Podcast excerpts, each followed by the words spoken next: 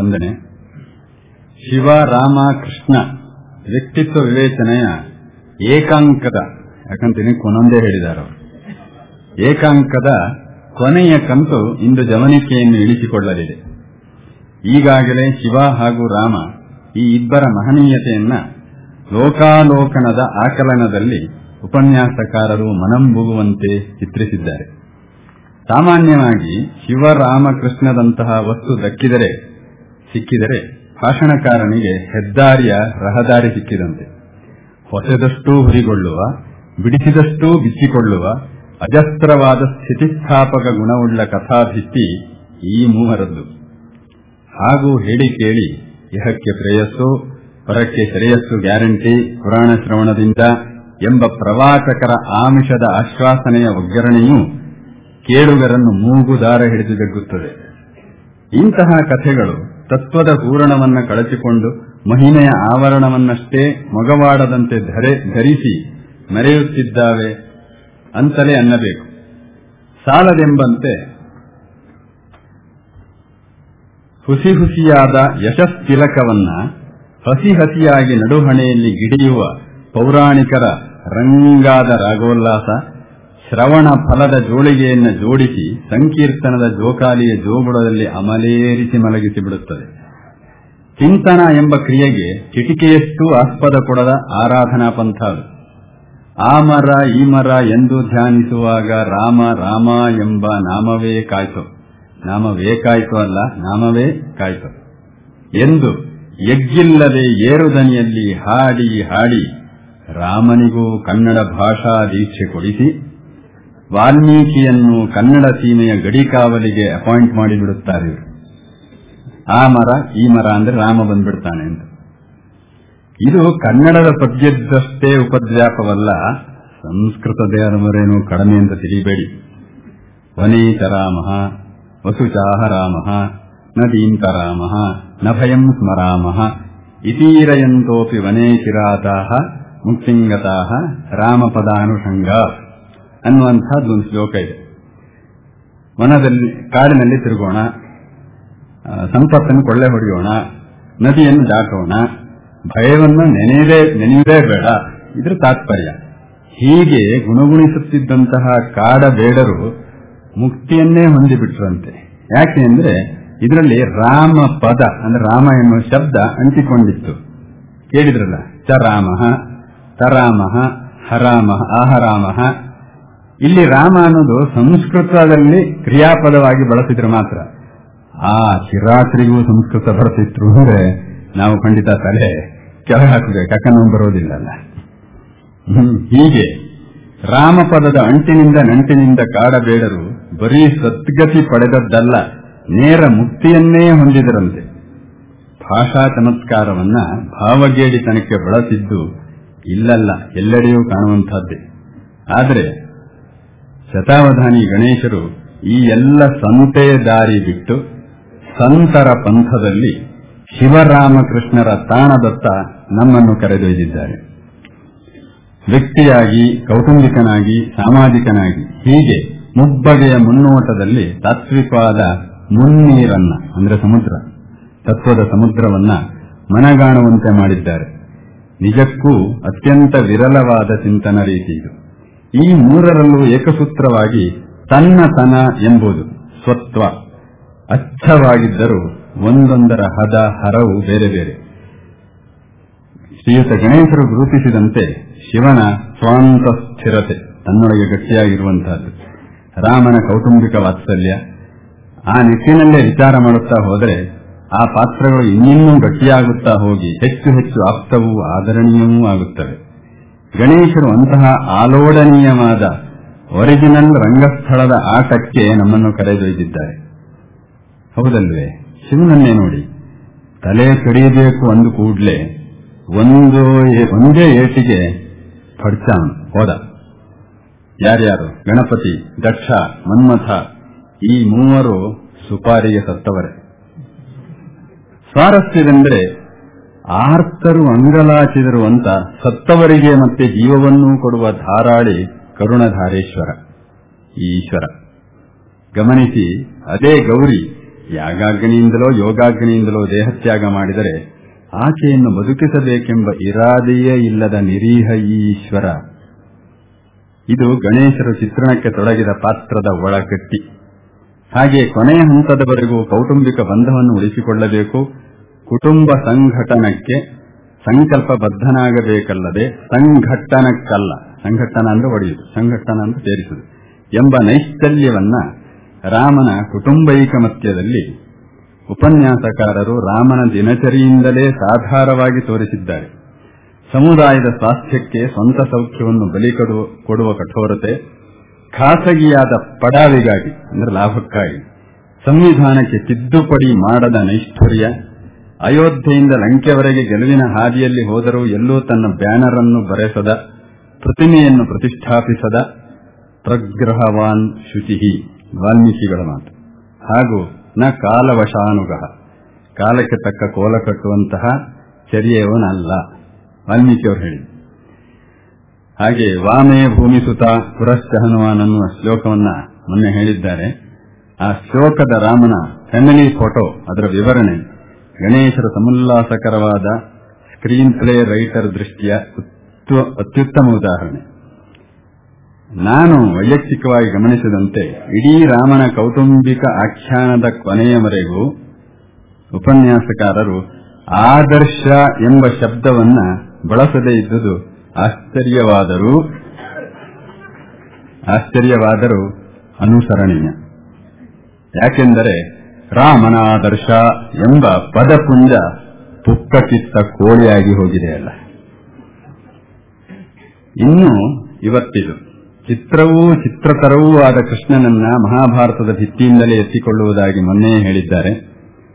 ಹಾಗಾಗಿ ವಿಶ್ವತೋಮುಖವಾದ ಸಮಾಜ ಸಂಬದ್ಧವಾದ ಕೃಷ್ಣನ ಚರಿತ ಚಾರಿತ್ರ್ಯ ಕೃಷ್ಣಾಷ್ಟಮಿಯಾದ ಹಿಂದೆ ಪ್ರಸ್ತುತವಾಗುತ್ತಿದೆ.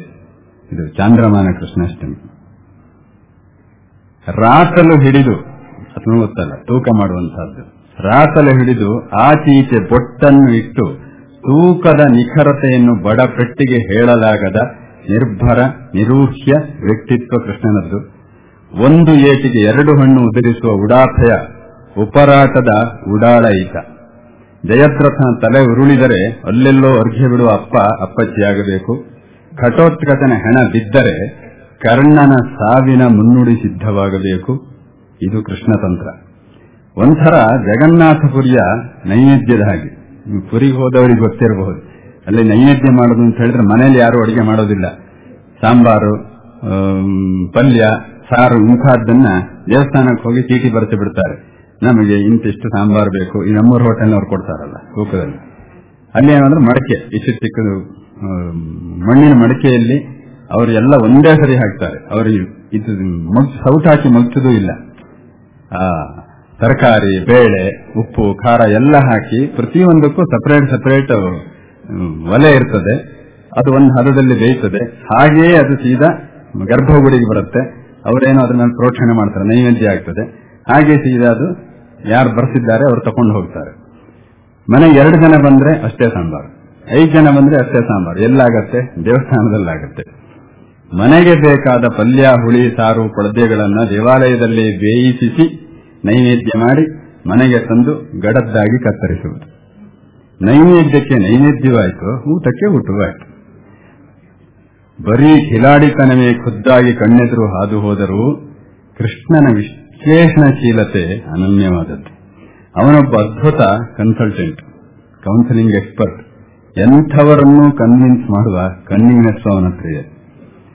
ತಾನಷ್ಟೇ ವಿಶ್ಲೇಷಿಸಿಕೊಳ್ಳುವುದಲ್ಲ, ತನ್ನ ಎದುರಾಳಿಗೂ ಅಷ್ಟೇ ಸ್ವಾತಂತ್ರ್ಯವನ್ನು, ಸಮಯವನ್ನು ವಿಮರ್ಶೆಗಾಗಿ ಮಂಜೂರು ಮಾಡುವ ಮಹನೀಯ ಮಾಧವ. ಜ್ಞಾನ, ಭಕ್ತಿ, ಕರ್ಮ, ಸಾಂಖ್ಯ ಅಂತೆಲ್ಲ ಯೋಗವನ್ನು ಗೀತೆಯಲ್ಲಿ ಹಾಡಿಯೂ ವಿಮರ್ಶಯಿತ ದಶೇಷೇಣ ಯಥೇಚ್ಛತಿ ತಥಾ ಕುರು.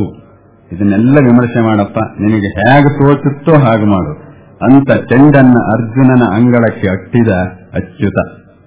ಶತಾವಧಾನಿ ಗಣೇಶರು ನಾನು ಸ್ಟ್ರೆಸ್ ಮಾಡಿ ಹೇಳ್ತಾ ಇದ್ದೇನೆ. ಒಂದು ಅಪ್ರಸ್ತುತವಾದ ಪ್ರಶ್ನೆ ಇದೆ ಸ್ವಾಮಿ. ಬ್ರಹ್ಮಾರ್ಪಣಂ ಬ್ರಹ್ಮವೀ ಬ್ರಹ್ಮಾಗ್ನೋ ಬ್ರಹ್ಮಣಾಹುತಂ ಬ್ರಹ್ಮೈವ ತೇನ ಗಂತವ್ಯಂ ಬ್ರಹ್ಮಕರ್ಮ ಸಮಾಧಿನ, ಸಾಮಾನ್ಯವಾಗಿ ಗೊತ್ತಿರುವಂತಹದ್ದು. ಇದು ಗೀತೆಯ 4ನೇ ಅಧ್ಯಾಯದಲ್ಲಿ ಬರುತ್ತದೆ. ಇದು ಹೇಳಿದ್ದು ಸ್ವಯಂ ಕೃಷ್ಣನೇ, ಬ್ರಹ್ಮಾರ್ಪಣ. ನಮ್ಮ ಕರ್ಮಾಂಗಗಳಲ್ಲೂ ಕೂಡ ಕೊನೆಗೆ ಆ ಬ್ರಹ್ಮಾರ್ಪಣ ಬಿಡುವ ಬನ್ನಿ ಅಂತಾರೆ.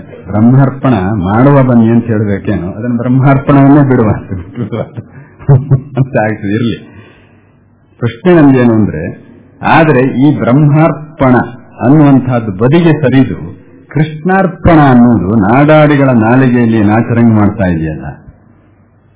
ಏನ್ ಕೇಳಿದ್ರು ಕೃಷ್ಣಾರ್ಪಣ ಅಂತೇವೆ. ಹೇಗೆ ಹೇಳ್ತೇವೆ, ನಾವೇನು ಕಳ್ಕೊಂಡ್ರು, ಕೈ ಸುಟ್ಟುಕೊಂಡ್ರು, ಇಟ್ಟದ್ದು ದಕ್ಕದೇ ಹೋದ್ರು, ಅಲ್ಲೆಲ್ಲ ಠೇವಣಿ ಇಟ್ಟದ್ದು ದಕ್ಕದೇ ಹೋದ್ರು, ಎಲ್ಲ ಹೋಗ್ಲಿ ಸ್ವಾಮಿ, ನೀರಿನಲ್ಲಿ ಹೆಣ ತೇಲಿ ಹೋದ್ರು, ಹಾಯ್ ಕೃಷ್ಣಾರ್ಪಣ ಅಂದ್ಬಿಡ್ತೇವೆ ನಾವು. ಇದು ಕೂಡ ಕೃಷ್ಣನ ಒಂದು ಕಿತಾಪತಿ ಇರಬಹುದೇ ಈ ಕೃಷ್ಣಾರ್ಪಣ? ಅಷ್ಟೇ ಅಲ್ಲ, ಶತಾವಧಾನಿ ಗಣೇಶರೇ ಬರೆದಂತಹ ಒಂದು ಏಕವ್ಯಕ್ತಿ ಪ್ರಸಂಗಕ್ಕೂ ಕೃಷ್ಣಾರ್ಪಣ ಅಂತ ಹೆಸರಿಟ್ಟಿದ್ದಾರೆ. ಉತ್ತರವನ್ನು ನಿರೀಕ್ಷಿಸೋಣ. ಈ ಉಪನ್ಯಾಸವನ್ನ ಆತ್ಮೀಯವಾಗಿ ಅರ್ಥಪೂರ್ಣವಾಗಿ ನಿರ್ವಹಿಸಿದ ಗಣೇಶರಿಗೆ ಸಂಸ್ಥೆ ಹಾಗೂ ಪ್ರಾಯೋಜಕರ ಪರವಾಗಿ ಅನಂತಾನಂತ ಧನ್ಯವಾದಗಳು.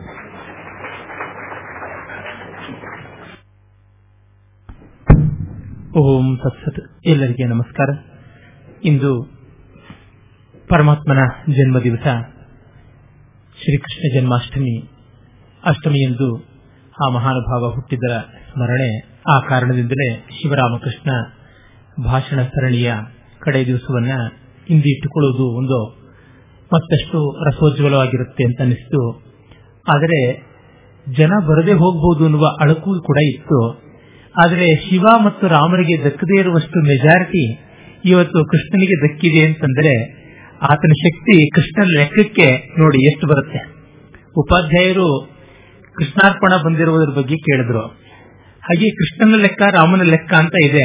ಕೃಷ್ಣನ ಲೆಕ್ಕಕ್ಕೆ ಯಾವತ್ತೂ ಹೆಚ್ಚು ಬರ್ತಾ ಇರುತ್ತೆ, ರಾಮನ ಲೆಕ್ಕಕ್ಕೆ ಕಡಿಮೆ ಅಂತನ್ನೋದು ಅದು ಸಿದ್ಧವಾಗುತ್ತೆ. ವಸ್ತುಸ್ಥಿತಿಯಲ್ಲಿ ಕೃಷ್ಣನಿಗೆ ಮತ್ತು ಬ್ರಹ್ಮಕ್ಕೆ ವ್ಯತ್ಯಾಸವಿಲ್ಲ. ಅಲ್ಲಿ ಭಗವದ್ಗೀತೆಯ ಒಂದು ಅಧ್ಯಾಯದಲ್ಲಿಯೇ ಹೇಳ್ತಾನೆ, ಅದು ವಿಭೂತಿ ಯೋಗದಲ್ಲಿ, ಅಹಮಾತ್ಮ ಗುಡಾಕೇಶ ಸರ್ವಭೂತಾಶಯಸ್ಥಿತ ಅಂತ. ನಾನು ಆತ್ಮನೇ ಆಗಿದ್ದೀನಿ, ಎಲ್ಲ ಜೀವರಾಶಿಗಳಲ್ಲಿ ಮಾತ್ರವಲ್ಲದೆ ಜಡವಾದಂಥದ್ರೊಳಗೂ ಸ್ಥಾವರ ಜಂಗಮಾತ್ಮಕವಾದ ಸಮಸ್ತ ವಿಷಯ ವಸ್ತು ಪ್ರಪಂಚದಲ್ಲಿ ನಾಮಧೇಯ ರೂಪಧೇಯಗಳಲ್ಲಿ ನಾನು ಆತ್ಮನಾಗಿದ್ದೀನಿ ಅಂತನ್ನುವ ಮಾತನ್ನು ಹೇಳ್ತಾನೆ. ಹಾಗಾಗಿ ಬ್ರಹ್ಮ ಅವನೇ ಆಗಿರೋದ್ರಿಂದ ಕೃಷ್ಣಾರ್ಪಣ ಬ್ರಹ್ಮಾರ್ಪಣ ಬಂತು.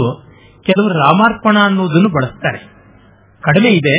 ಡಿವಿಜಿಯವರೇ ತಮ್ಮ ಜ್ಞಾಪಕಶಕ್ತಿ ಶಾಲೆಯಲ್ಲಿ ಮೊದಲನೇ ಸಂಪುಟದಲ್ಲಿ ನತ್ತಿಶಾಸ್ತ್ರಿಗಳು ಅಂತ ವೆಂಕಟರಾಮಶಾಸ್ತ್ರಿಗಳ ಬಗ್ಗೆ ಮುಳುಗಾಗಲ್ಲ ಕಡೆಯವರು ಬರೀತಾರೆ, ಅಲ್ಲಿ ರಾಮಾರ್ಪಣ ಅಂತ ಇದ್ರು ಅಂತ. ಆದರೆ ಅವರು ಕೇಳಿದ ಅಪ್ಪಸ್ತದ ಪ್ರಸಂಗ, ಯಾವ್ದು ಹಾಳಾದ್ರೂ ಅದು ಕೃಷ್ಣಾರ್ಪಣ ಅಂತ ಅನ್ನೋದಿದೆಯಲ್ಲ, ಅದಕ್ಕೆ ಪಾಟಿ ಸವಾಲೇ ಇಲ್ಲ. ಪ್ರಾಯಶಃ ಕೃಷ್ಣ ಅಂದ್ರೆ ಕಪಟ ಕೈತವದ ಶಿಕ್ಷಾ ಗುರು ಅಂತ ಕುಮಾರವ್ಯಾಸನೇ ಹೇಳಿದ್ರಲ್ಲ, ಅಲ್ಲಿಂದ ಬಂದಿರಬೇಕಾ ಅಂತ ಅನ್ಸುತ್ತೆ. ಮೋಸ, ವಂಚನೆ, ಹೀಗಾಗಿ ಹಾಳಾದದ್ದು ಅಂತ.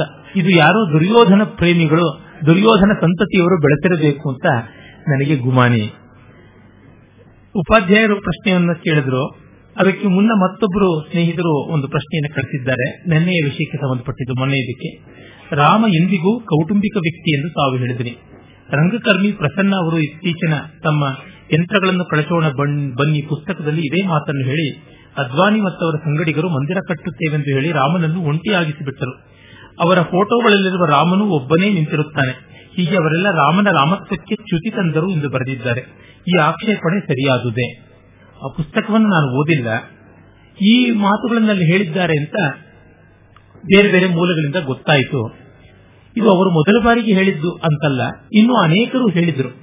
ಅದ್ವಾನಿಯವರ ರಥಯಾತ್ರೆ, ರಾಮಮಂದಿರದ ಪುನರ್ ನಿರ್ಮಾಣ, ಈ ಸಂದರ್ಭಗಳು ಬಂದಾಗಲೆಲ್ಲ ಹೇಳಿದ್ರು. ನಮ್ಮ ಅನಂತಮೂರ್ತಿಯವರು ಮತ್ತೊಂದು ಆಣಿಮುತ್ತನ್ನು ಉದರಿಸಿದ್ರು. ರಾಮ ಹುಟ್ಟಿದ್ದು ಗಾಂಧೀಜಿ ಹಂತಕನ ಗುಂಡೇಟಿಗೆ ಎದೆ ಒಡ್ಡಿ ಹೇ ರಾಮ್ ಅಂದಾಗ ಅವರು ಬಾಯಲ್ಲಿ ಹುಟ್ಟಿದ್ದೇ ಹೊರತು ಅಯೋಧ್ಯೆಯಲ್ಲಿ ಅಲ್ಲ ಅಂತ. ಈ ರೂಪಕಗಳನ್ನ, ವ್ಯಾಖ್ಯಾನಗಳನ್ನ ಯಾರು ಮಾಡಬಹುದು? ಅಂದರೆ ರಥಯಾತ್ರೆ ಇತ್ಯಾದಿಯಲ್ಲಿ ರಾಮ ಧನುರ್ಬಾಣಧಾರಿಯಾಗಿರುವಂತಹದ್ದು, ಯಾರಿಗೋ ಗುರಿ ಇಟ್ಟಿದ್ದಾನೆ ಅಂತ. ವಸ್ತುತಃ ಈ ಚಿತ್ರದ ಕಲ್ಪನೆ ಬಂದಿದ್ದು ಅದ್ವಾನಿಯವರಿಂದ ಅಲ್ಲ, ಬಿಜೆಪಿಯವರಿಂದ ಅಲ್ಲ. 100 ವರ್ಷಕ್ಕೂ ಮುನ್ನ ರವಿವರ್ಮ ತಾನು ಸಮುದ್ರನನ್ನ ಎದುರಿಸೋದಕ್ಕೆ ರಾಮ ಸಿದ್ಧನಾಗುವಾಗ ಮರಣಂ ಅಥವಾ ಶರದಿತರಣಂ ಅಂತ ಅವನು ದಡದ ಮೇಲೆ ನಿಂತು ಚಾಪಮಾನೀಯ ಸೌಮಿತ್ರೇ ಶರಾ ನಾಶಿ ವಿಶೋಕಮಾನ್ ಸಾಗರಂ ಶೋಷಯಿಷ್ಯಾಮಿ ಪದ್ಭ್ಯಾಂ ಯಾತು ಪ್ಲವಂಗಮಾಹ ಅನ್ನುವಾಗ ಬಿಲ್ಲನ್ನು ಹಿಡಿದು ಮೈ ತಟಿಸಿ ನಿಲ್ಲುವಂತ ಚಿತ್ರ ಇದೆ. ಅದು ಇಂದು ಕೂಡ ಕೇರಳದ ತಿರುವನಂತಪುರದ ಚಿತ್ರ ಆರ್ಟ್ ಗ್ಯಾಲರಿಯಲ್ಲಿ ಉಂಟು. ಅದರ ಇನ್ನೊಂದು ಕಾಪಿ ಕೂಡ ಜಗನ್ಮೋಹನ್ ಪ್ಯಾಲೇಸ್ನಲ್ಲಿ ಇದ್ದದ್ದನ್ನು ನೋಡಿದ್ದೀನಿ, ಅನೇಕ ಕಡೆ ಕಾಣಸಿಗುತ್ತದೆ.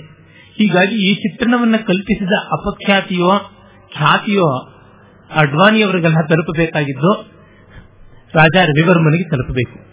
ಅಂದ್ರೆ ಒಂದು ಪ್ರಬಂಧಗತವಾದ ಚಿತ್ರವನ್ನ ಐಸೋಲೇಟ್ ಮಾಡಿ ವ್ಯಾಖ್ಯಾನಿಸುವುದು ತಪ್ಪಾಗುತ್ತದೆ. ಮೊನ್ನೆ ಉಪಾಧ್ಯಾಯರೇ ಒಂದು ಮಾತನ್ನು ಕೇಳಿದ್ರು, ನೀವು ಗ್ರೂಪ್ ಫೋಟೋ ಅಂತ ಹೇಳಿದ್ರೆ ಎಸ್ ವೆಂಕಟೇಶ ಮೂರ್ತಿ ಅವರ ಒಂದು ಕವಿತೆಯ ಬಗ್ಗೆ ಹಿಂದೊಮ್ಮೆ ಇದೆ ವೇದಿಕೆಯಲ್ಲಿ ಹೇಳಿದ್ದು, ಯಾತಕ್ಕೆ ಪ್ರಸ್ತಾವ ಮಾಡಲಿಲ್ಲ ಅಂತ. ಅಂದ್ರೆ ಧನುರ್ಧಾರಿಯಾಗಿ ರಾಮ ಕೂತಿರ್ತಾನೆ ಸಿಂಹಾಸನದ ಮೇಲೆ. ಆಗ ಕ್ಯಾಮರಾಮನ್ ಬಂದು ಈ ಬಿಲ್ಲು ಬೇಡ ಸ್ವಾಮಿ, ಅದನ್ನು ಕೆಳಗಿಳಿಸಿ ಮನೆ ಮಂದಿ ಜೊತೆಗೆ ಯಾಕೆ ಅಂತ.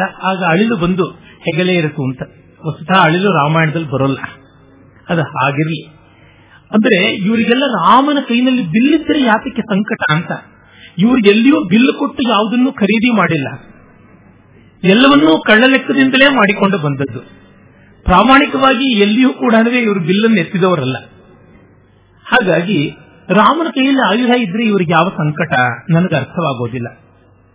ನಮ್ಮ ದುರ್ಗಾದೇವಿಗೆ ಏನನ್ಬೇಕು, ಶಿವನಿಗೆ ಏನನ್ಬೇಕು, ಆಯುಧಗಳಿದ್ರೆ ದುಷ್ಟಸ್ಯ ದಂಡ ಸುಜನಸ್ಯ ರಕ್ಷಾ, ಇದನ್ನ ರಾಜಧರ್ಮದಲ್ಲಿ ಮುಖ್ಯ ಅಂತ ಹೇಳಿದ್ದಾರೆ. ಯಾಕಾದಿ ಸ್ಮೃತಿಗಳೆಲ್ಲ ಇದನ್ನೇ ಹೇಳುವಂಥದ್ದು.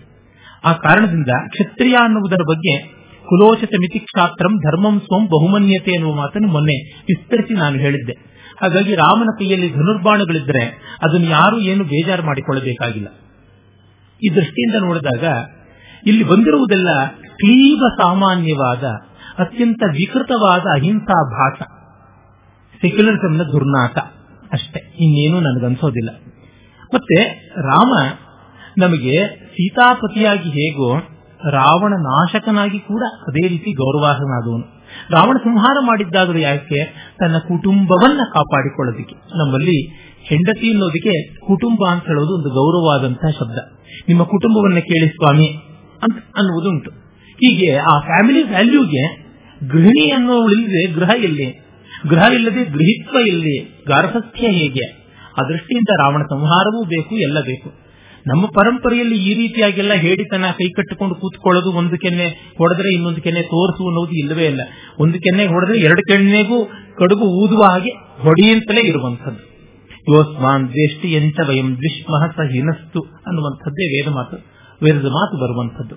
ಅದರಿಂದ ಇದು ಚಮತ್ಕಾರಕವಾದಂಥ ಮಾತು.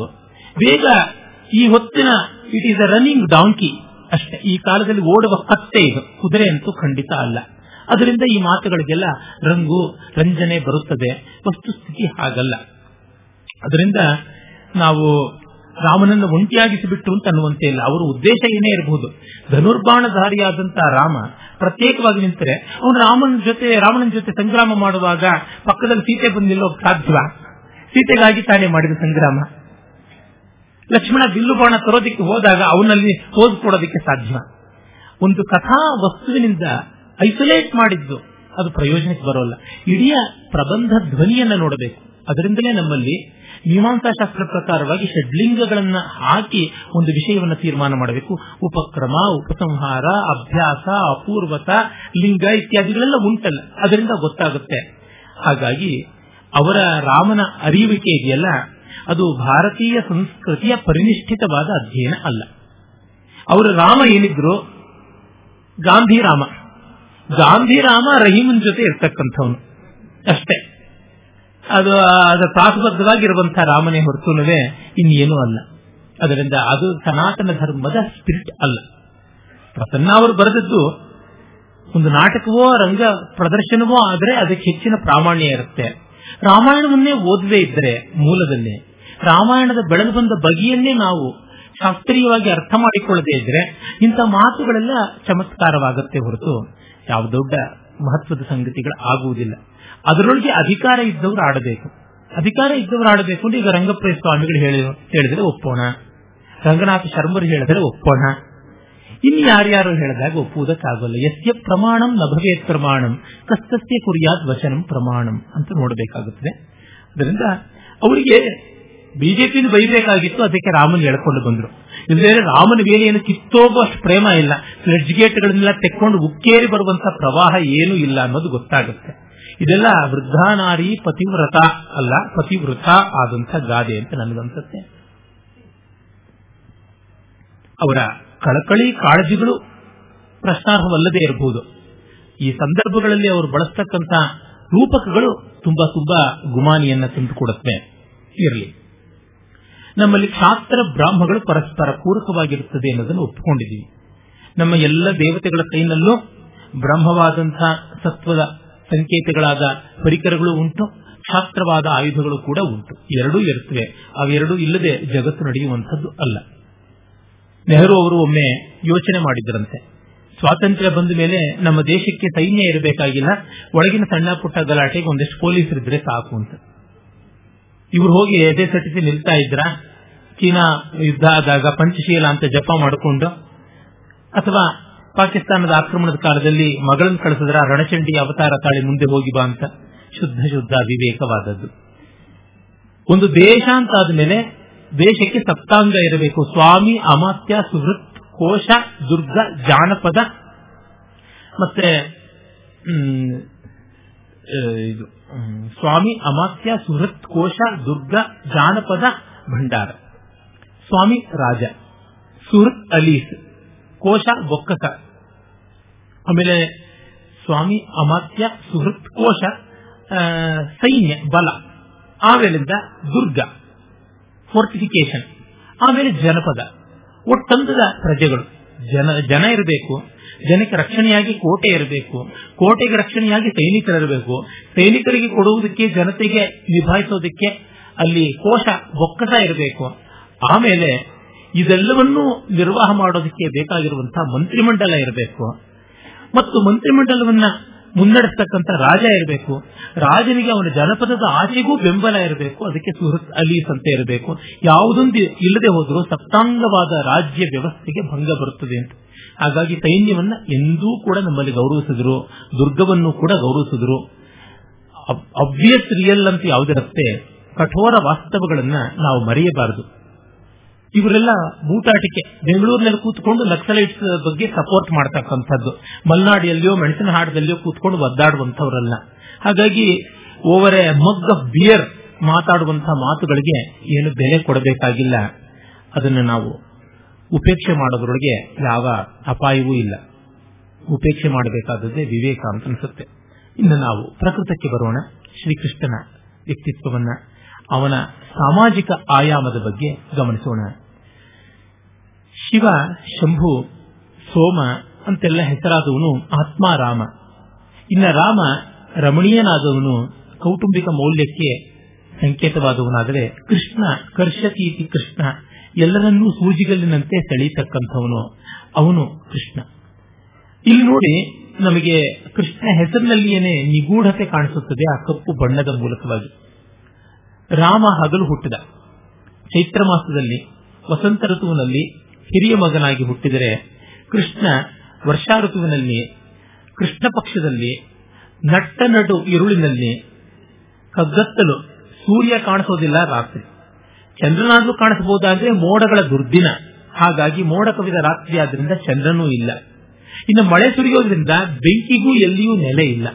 ನಮಗಿರುವುದು ಮೂರೇ ಮೂರು, ಸೂರ್ಯ, ಚಂದ್ರ, ಅಗ್ನಿ. ಈ ಮೂರೇ ಬೆಳಕಿನ ನಿಶ್ಚಲವಾದ ನಿತ್ಯದ ಪರಿಕರಗಳು. ಈ ಮೂರೂ ಇಲ್ಲದೆ ಇದ್ದಾಗ ಆಗ ನಮಗೆ ಕೃಷ್ಣನ ಅವತಾರ ಆಗಿದ್ದು. ಮತ್ತೆ ಧೋಂತ ಮಳೆ ಸುರಿಯುವಾಗ ಮಿಂಚು ಬರೋದಿಲ್ಲ, ಮಳೆ ಸುರಿಯುವ ಮುನ್ನ ಮಿಂಚು ಗುಡುಗು, ಮಳೆ ಸುರಿಯುವಾಗಿಂದಲ್ಲ ಅಂತ ನೋಡಿದಾಗ ವೈದ್ಯುತಾಗ್ನಿಯೂ ಇಲ್ಲ. ಯಾವುದೇ ಬೆಳಕಿಲ್ಲದ ಕಾಲದ ಕಪ್ಪು ಬಣ್ಣದ ಮಗು ಹುಟ್ಟಿದ್ದು, ಕನಿಷ್ಠ ಪುತ್ರನಾಗಿ ಸೆರೆಮನೆಯಲ್ಲಿ ಹುಟ್ಟಿದ್ದು, ಅವನ ಅರಮನೆಯಲ್ಲಿ ಹುಟ್ಟಿದ್ದು. ರಾಮನಿಗೊಂದು ಹುಟ್ಟಿದೆ, ಕೃಷ್ಣನಿಗೊಂದು ಹುಟ್ಟಿದೆ. ಆ ಹುಟ್ಟಿನಲ್ಲಿ ಈ ವಯಸ್ಸದೃಶ್ಯ ಇದೆ, ಆದರೆ ಶಿವನಿಗೆ ಹುಟ್ಟೇ ಇಲ್ಲ. ನಾನು ಅನ್ನುವ ವ್ಯಕ್ತಿತ್ವ ಯಾವಾಗ ಹುಟ್ಟಿದು ನಮಗೆ ಗೊತ್ತಿಲ್ಲ. ಅರೆ, ನಮಗೆ ಕುಟುಂಬ ಯಾವಾಗ ಬಂತು ಗೊತ್ತಾಗುತ್ತೆ, ಒಂದು ಸಮಾಜ ಯಾವಾಗ ಕಲ್ಪಿತ ಆಗುತ್ತೆ ಅನ್ನೋದು ಗೊತ್ತಾಗುತ್ತೆ. ನನ್ನ ಹುಟ್ಟಿಗೆ ನಾನು ಎಂದು ಆದಿ ಅಂತ ಹೇಳ್ಕೊಳ್ಳೋಣ, ಕಾರಣ ನನ್ನ ಅರಿವೇ ನನ್ನ ಹುಟ್ಟಾಗಿದೆ. ನನ್ನ ಅರಿವಿನ ಆದಿ ಏನು ಅನ್ನೋದು ನನಗೆ ಗೊತ್ತಿಲ್ಲ. ನನ್ನ ಅರಿವಿನ ಆದಿಯನ್ನು ನಾನು ಅದರ ಅಸ್ತಿತ್ವದ ಮೇಲೆ ಹುಡುಕೋಕ್ಕಾಗೋದಿಲ್ಲ. ನನ್ನ ಬೆನ್ನಿನ ಮೇಲೆ ನಾನು ಹತ್ತೋಕ್ಕಾಗೋದಿಲ್ಲ ಹೇಗೋ ಹಾಗೆ ನನ್ನರಿವಿಗೆ ಆದಿ ಯಾವುದು ಅಂತ ನನ್ನರಿವಿನಿಂದಲೇ ಹುಡುಕೋಕ್ಕಾಗೋಲ್ಲ. ಈ ದೃಷ್ಟಿಯಿಂದ ಶಿವನಿಗೆ ಜನ್ಮ ಇಲ್ಲ. ಇನ್ನು ರಾಮನಿಗೆ ಒಂದು ಒಳ್ಳೆಯ ಜನ್ಮ ಉಂಟು.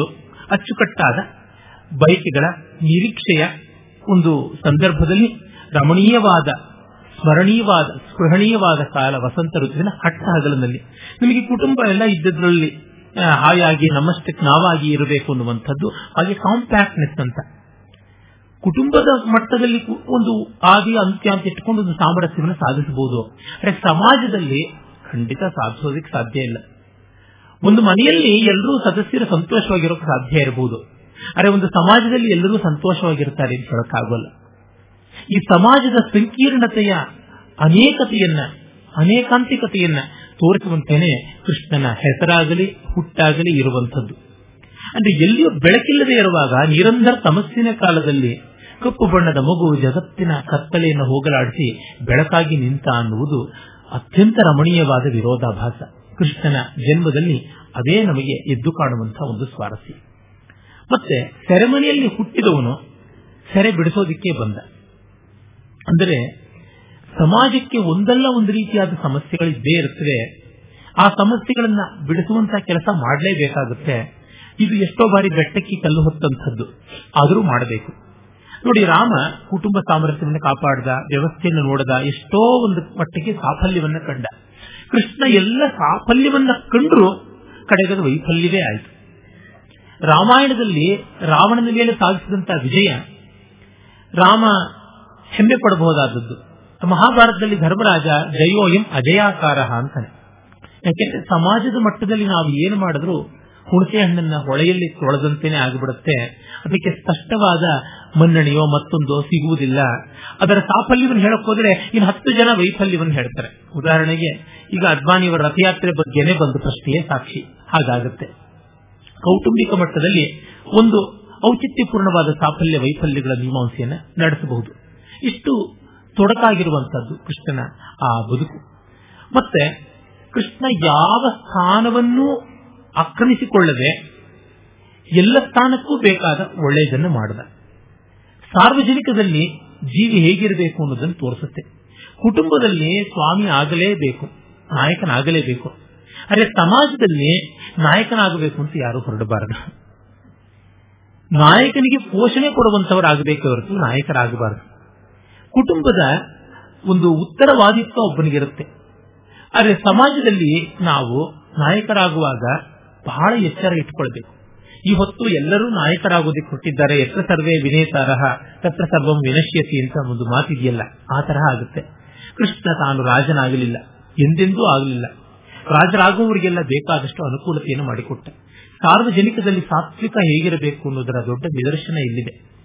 ಡಿವಿಜಿಯವರ ಒಂದು ಸಣ್ಣ ಪ್ರಬಂಧ ಉಂಟು, ಸಾರ್ವಜನಿಕದಲ್ಲಿ ಸಾತ್ವಿಕ ಅಂತ. ಅದು ಕೃಷ್ಣನ ಸಂಕೇತ ಅಂತ ನನಗನ್ಸುತ್ತೆ.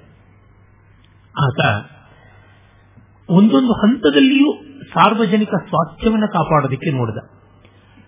ಹುಟ್ಟಿನಲ್ಲಿಯೇ ತಂದೆ ತಾಯಿಗಳನ್ನ ಕಳ್ಕೊಂಡ, ಆದರೆ ಆ ಬಗ್ಗೆ ಬೇಸರ ಪಟ್ಟುಕೊಳ್ಳಿಲ್ಲ. ಸಾರ್ವಜನಿಕನಾಗುವ ವ್ಯಕ್ತಿ ಕುಟುಂಬದ ಖೇದಗಳನ್ನ ಮನಸ್ಸಿನ ಆಳಕ್ಕೆ ತಂದುಕೊಳ್ಳಬಾರದು ಅನ್ನೋದನ್ನ ದೊಡ್ಡ ರೀತಿಯಲ್ಲಿ ನಾವು ಕೃಷ್ಣನಲ್ಲಿಯೇ ಕಾಣ್ತೀವಿ. ಅದೇ ರಾಮ ಎಷ್ಟು ಮಟ್ಟಿಗೆ ತನ್ನ ತಂದೆ ತಾಯಿಗಳಿಗೆ ಅಂಟಿಕೊಂಡಿದ್ದ ಅಂತ ನಮಗೆ ಗೊತ್ತಾಗುತ್ತೆ. ಕೃಷ್ಣ ಮಾಡಬೇಕಾದ ಕರ್ತವ್ಯ ಮಾಡಿದ್ರು, ಅದಕ್ಕೆ ಅಂಟಿಕೊಳ್ಳಲಿಲ್ಲ. ಹುಟ್ಟಿದಂದೇ ವಸುದೇವ ದೇವಕಿಯರು ದೂರ ಆದರು. ಆಮೇಲೆ 13 ವರ್ಷ ಆದಮೇಲೆ ಅವರನ್ನು ಕಂಡದ್ದು. ಕಂಡ ಮೇಲೂ ಅವ್ರ ಜೊತೆಗೆ ಎಷ್ಟೋ ಅಷ್ಟಕ್ಕೆ ಸಂಬಂಧ ಇಟ್ಟುಕೊಂಡೇ ಹೊರತು ಅವರೆಲ್ಲರ ರಾಗದ್ವೇಷಗಳಿಗೆ ಇವನು ಬಾಧ್ಯನಾಗಲಿಲ್ಲ.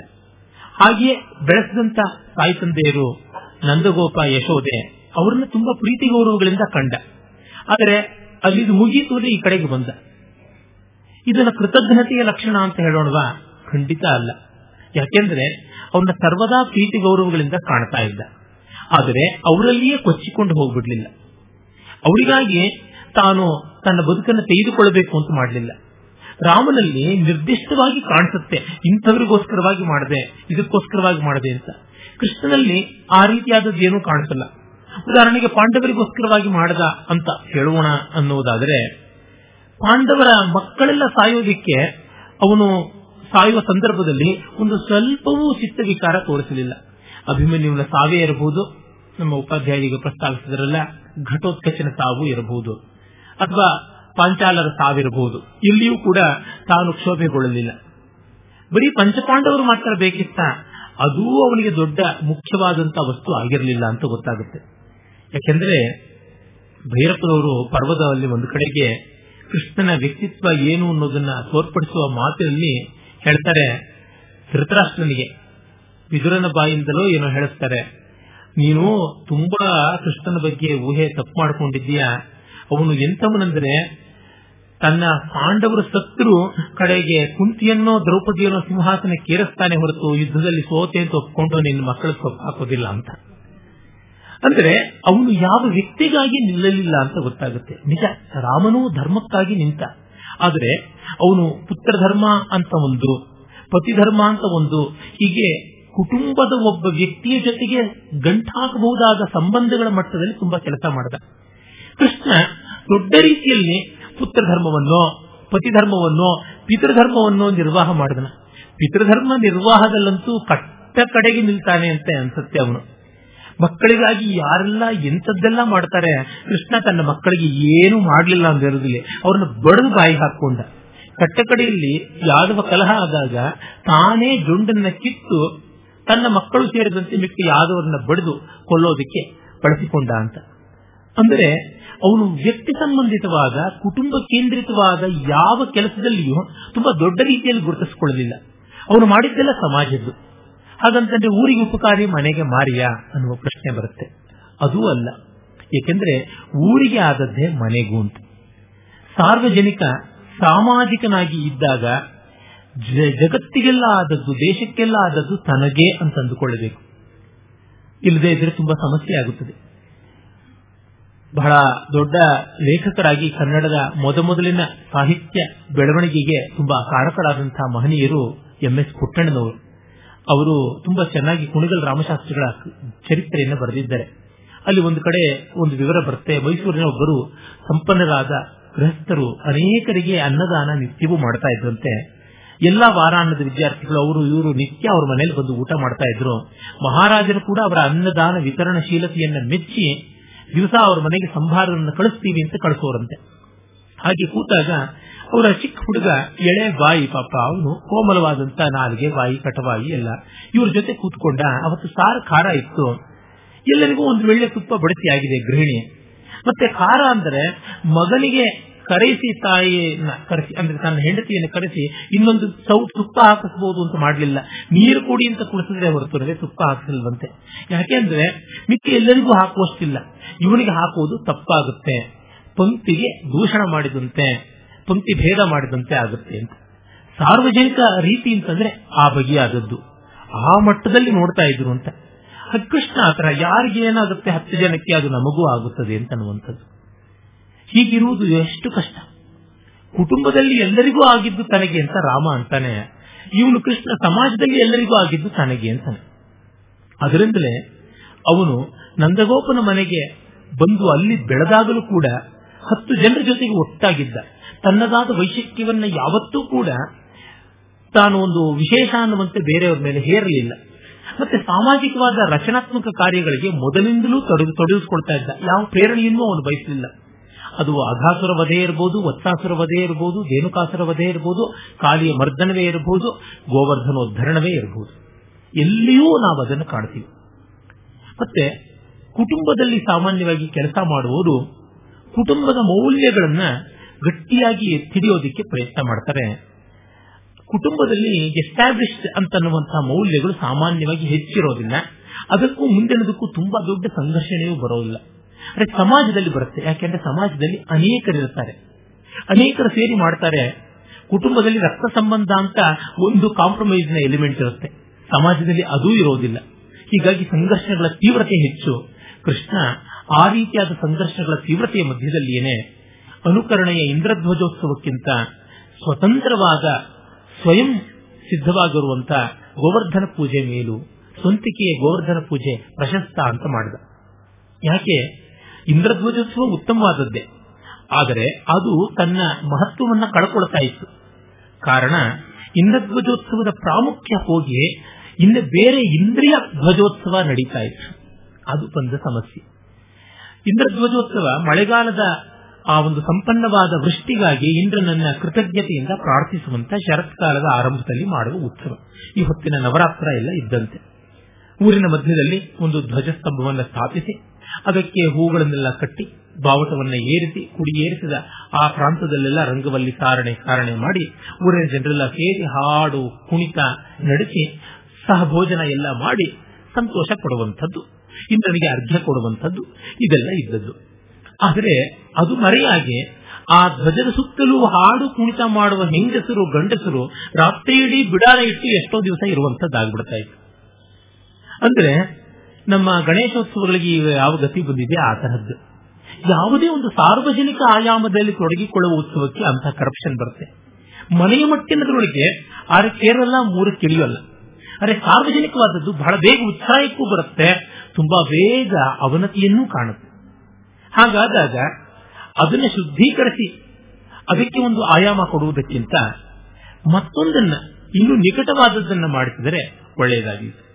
ಇಂದ್ರಧ್ವಜ ಅಂತ ಒಂದು ಕಂಬವನ್ನು ನೆಡಕ ಬದಲಾಗಿ ಗೋವರ್ಧನವೇ ಇದೆಯಲ್ಲ, ಸ್ಥಿರವಾಗಿರ್ತಕ್ಕಂತಹ ಒಂದು ಸ್ತಂಭರೂಪಿಯಾಗಿ ಬ್ರಹ್ಮ ಸಂಜ್ಞಾಪಕವಾಗಿದೆ, ಒಂದು ದೊಡ್ಡ ಧ್ವಜ ಸ್ತಂಭದಂತೆ ಇದೆ, ಅದನ್ನು ಆರಾಧನೆ ಮಾಡೋಣ ಅಂತ ತೋರ್ಪಡಿಸಿದ. ಯಾಕೆಂದ್ರೆ ಕಂಬದ ಸುತ್ತಲೂ ಅನುಕೂಲವಾಗಿ ಹಾಡು ಕುಣಿತ ಹಾಕೊಂಡು ಸುತ್ತಾರೆ, ಆದರೆ ಬೆಟ್ಟದ ಸುತ್ತಲೂ ಪ್ರದಕ್ಷಿಣೆ ಬರೋದ್ರೊಳಗಾಗಿ ಸುಸ್ತಾಗ್ತಾರೆ, ತೆಪ್ಪಗೆ ಮನೆಗೆ ಹೋಗಿ ಮಲಗುತ್ತಾರೆ. ಈ ರೀತಿ ಆ ಒಂದು ಇಂದ್ರಿಯ ಲೋಲುಪತ್ವಕ್ಕೆ ಅವಕಾಶ ಬರುವುದನ್ನು ಕಡಿಮೆ ಮಾಡೋದು, ಮತ್ತೆ ನಮಗೆ ಸದಾಕಾಲ ಆಶ್ರಯ ಕೊಡತಕ್ಕಂತಹ ಸದಾಕಾಲ ಪರ್ವತದ ಆ ತಪ್ಪಲಿನ ಅರಣ್ಯಗಳ ಮೇಲಿಂದ ಹರಿಯುವ ಝರಿಗಳ ಈ ಎಲ್ಲದರ ಮೂಲಕವಾಗಿ ಜೀವಪೋಷಣೆ ಮಾಡುವಂತಹ ಪರ್ವತಕ್ಕೆ ಪೂಜೆ ಮಾಡೋದ್ರೊಳಗೆ ಯಾವ ತಪ್ಪೂ ಇಲ್ಲ. ಎಲ್ಲಕ್ಕಿಂತ ಮಿಗಿಲಾದ ಗುಣಾತಿಶಯ ಅಂತ ಭಾವಿಸುವಂತೆ ಮಾಡಿದ. ಜನಕ್ಕೆ ಅದನ್ನು ಕನ್ವಿನ್ಸ್ ಮಾಡಬೇಕು, ಒಪ್ಪಿಸಬೇಕು, ಮನ ಮುಟ್ಟಿಸುವ ಕೆಲಸ ಮಾಡಿದ. ಜನರೆಲ್ಲ ಸೇರಿ ಆರಾಧನೆಯನ್ನು ಮಾಡಿದ್ರು. ಮಾಡಿದ ಮೇಲೆ ಮಳೆ ಬಂತು ಅಂದ್ರೆ ನಿನ್ನಿಂದಾಗಿ ಆಯಿತು ಅಂತಂದಿರ್ತೆ, ಆ ನಿಂದೆಯನ್ನು ಹೊರಬೇಕು. ಕುಟುಂಬದಲ್ಲಿ ನಾಯಕನಾದವನು ಒಬ್ಬಿಬ್ಬರ ನಿಂದೆಯನ್ನು ತಾಳ್ಕೊಳ್ಳೋದು ಹೇಗೋ ಸಾಧ್ಯ, ಆದರೆ ಸಮಾಜದ ನಿಂದೆಯನ್ನು ತಾಳ್ಕೊಳ್ಳೋದು ತುಂಬಾ ಕಷ್ಟ. ಆ ರೀತಿಯಾದ ಭಾರವನ್ನು ಹೊತ್ತ, ಪ್ರಾಯಶಃ ನನಗನ್ಸುತ್ತೆ ಆ ಗೋವರ್ಧನವನ್ನು ಹೊತ್ತ ಭಾರಕ್ಕಿಂತ ಈ ಹಿಂದಾ ಭಾರ ಬಹಳ ದೊಡ್ಡದಾಯಿತು. ನಮ್ಮ ಪೂತಿ ನರಸಿಂಹಾಚಾರ್ಯರು ಶ್ರೀಹರಿಚರಿತದಲ್ಲಿ ಕೃಷ್ಣ ಗೋವರ್ಧನೋದ್ಧರಣ ಮಾಡಿದನಲ್ಲ, ಅದನ್ನ ಗೋವರ್ಧನ ಪರ್ವತದ ಒಂದು ತಪ್ಪಲಿನ ಗುಹೆಗಳಿಗೆ ಕರ್ಕೊಂಡು ಹೋಗಿ ಆ ಗೋಪಾಲಕರನ್ನ ಗೋವುಗಳನ್ನೆಲ್ಲ ಕಾಪಾಡಿದ್ದು ಈ ರೀತಿಯಾದ ಚಿತ್ರಣ ಕೊಡ್ತಾರೆ. ಆ ರೀತಿ ವಾಸ್ತವೀಕರಣ ಎಷ್ಟೇ ಚೆನ್ನಾಗಿರಲಿ ತೊಂದರೆ ಇಲ್ಲ, ಆದರೆ ಅದಕ್ಕೂ ಮಿಗಿಲಾಗಿ ನಾವು ನೋಡಬೇಕಾದದ್ದು ಒಂದು ವ್ಯವಸ್ಥೆಯಿಂದ ಮತ್ತೊಂದು ವ್ಯವಸ್ಥೆಗೆ ಬದಲಾಯಿಸಿದಾಗ ಆರಂಭದ ಯಾವುದೇ ಏರುಪೇರುಗಳಿಗೂ ಉಗ್ರವಾದ ಪ್ರತಿಭಟನೆ ಬರುತ್ತೆ. ಅಷ್ಟನ್ನು ಜೀರ್ಣಿಸಿಕೊಳ್ಳಬೇಕು. ಜೀರ್ಣಿಸಿಕೊಂಡ, ನಿಭಾಯಿಸಿದ. ಇದು ಸಾರ್ವಜನಿಕ ವ್ಯಕ್ತಿಗೆ ಬೇಕಾದದ್ದು. ಆದರೆ ಎಷ್ಟು ಬೈದರೂ ಬೇಜಾರು ಮಾಡಿಕೊಳ್ಳಬಾರದು. ಮನೆಯಲ್ಲಿ ಅನಿವಾರ್ಯವಾಗಿ ಮನೆಯ ಸದಸ್ಯರು ಯಾವುದೋ ಒಂದು ಆರ್ಥಿಕವಾದ ಅವಲಂಬನಕ್ಕೋ ಮತ್ತಾವುದಕ್ಕೋ ಬಾಯಿ ಮುಚ್ಕೊಂಡು ಒಪ್ಕೋತಾರೆ. ತಂದೆ ಹೇಳೋ ಮಾತಿಗೆ ಎಷ್ಟು ವಿರೋಧ ಮಕ್ಕಳು ಮಾಡಿದ್ರು ಕೂಡ ದುಡ್ಡು ಕಾಸು ಅವನ ಕೈಲಿರೋದ್ರಿಂದ ಬಾಯಿ ಮುಚ್ಕೊಂಡು ಒಪ್ಕೋತಾರೆ. ನನ್ನ ಸ್ನೇಹಿತ ತನ್ನ ಮಗಳನ್ನ ಯಾವುದೋ ಒಂದು ಮನೆ ಹತ್ತಿರದ ಕಾಲೇಜಿಗೆ ಸೇರಿಸಬೇಕು ಅಂತ ನಾನು ಕೇಳಿದೆ. ಅವಳಿಗೆ ಬೇರೆ ಕಾಲೇಜಿಗೆ ಸೇರುವ ಇಷ್ಟ ಇದೆಯಲ್ಲಪ್ಪ ಅಂತ. ದುಡ್ಡು ಕೊಡೋದು ನಾನು, ನನಗೆ ಗೊತ್ತು ಅವಳ ಹಿತ ಏನು ಅಂತ. ಅದು ಮಾತ್ರವಲ್ಲ, ಅವಳಿಗೆ ತನ್ನ ಆಯ್ಕೆ ಏನು ಅನ್ನೋದರ ಬಗ್ಗೆ ಪ್ರಬುದ್ಧತೆಯೂ ಇಲ್ಲ, ಅವಳಿಗೆ ವಿಶಿಷ್ಟವಾದ ಆಯ್ಕೆ ಇಲ್ಲ, ಮತ್ತೆ ಆಯ್ಕೆಯನ್ನು ನಿರ್ವಾಹ ಮಾಡುವ ಸಾಧನ ಸಂಪತ್ತಿಯೂ ಇಲ್ಲ. ಇದೆರಡೂ ನನಗಿರುವಾಗ ನಾನು ಮಾಡೋದು ಯಾತಕ್ಕೆ ತಪ್ಪು? ಅದಕ್ಕೋಸ್ಕರ ನಾನು ಮಾಡಿದ ಸರಿ ಅಂತ ಹೀಗೆ ಮನೆ ಯಜಮಾನ ಬೆಕ್ಕಿಸಿಕೊಳ್ಳಬಹುದು.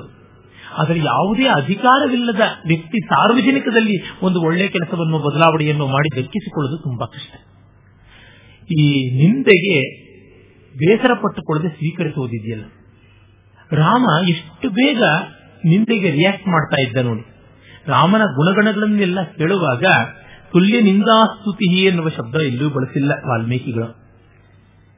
ಅದೇ ಕೃಷ್ಣ ಶೀತೋಷ್ಣ ಸುಖ ದುಃಖೇಶು ಸಮಸಂಗ ವಿವರ್ಜಿತ ತುಲ್ಯ ನಿಂದಾಸ್ತುತಿರ್ ಮೌನಿ ಅನ್ನುವಂಥದ್ದಕ್ಕೆಲ್ಲ ಸಾಕಾರವಾದಂತೆ ಇದ್ದ.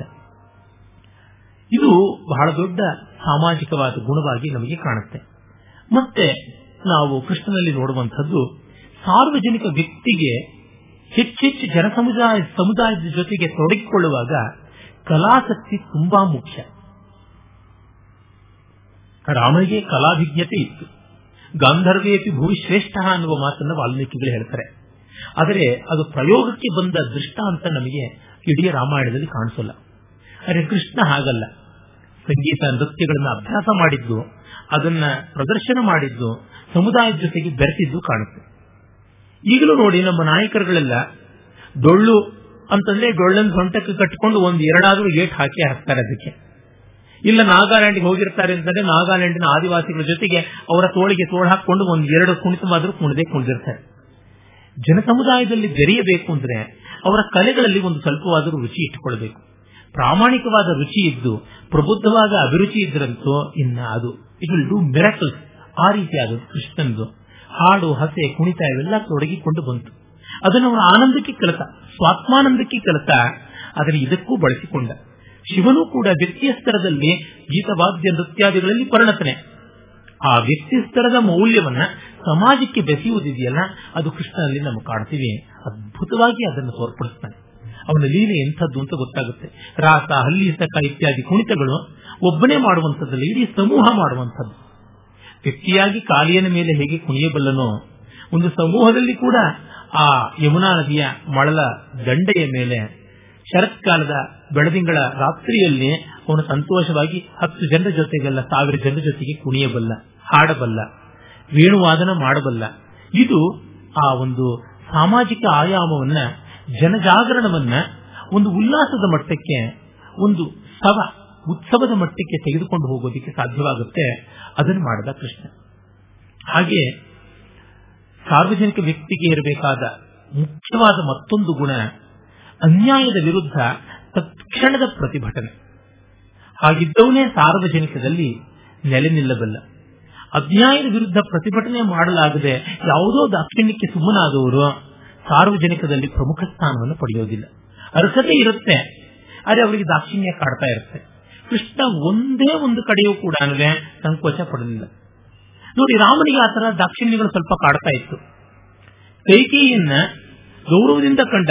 ಒಂದು ಮಾತು ಹೇಳ್ಬೋದಾಗಿತ್ತು, ನಿನ್ನ ಈ ಕೆಲಸ ನಮ್ಮಪ್ಪನ ಪ್ರಾಣವನ್ನು ತೆಗೆಯುತ್ತೆ, ನಿನ್ನ ಮಗನ ಒಂದು ಮನಸ್ಸಲ್ಲಿ ನಿನ್ನ ಗೌರವ ಸ್ಥಾನ ಗುಪ್ತವಾಗುತ್ತೆ ಅಂತ ಹೇಳ್ಬೋದಾಗಿತ್ತು.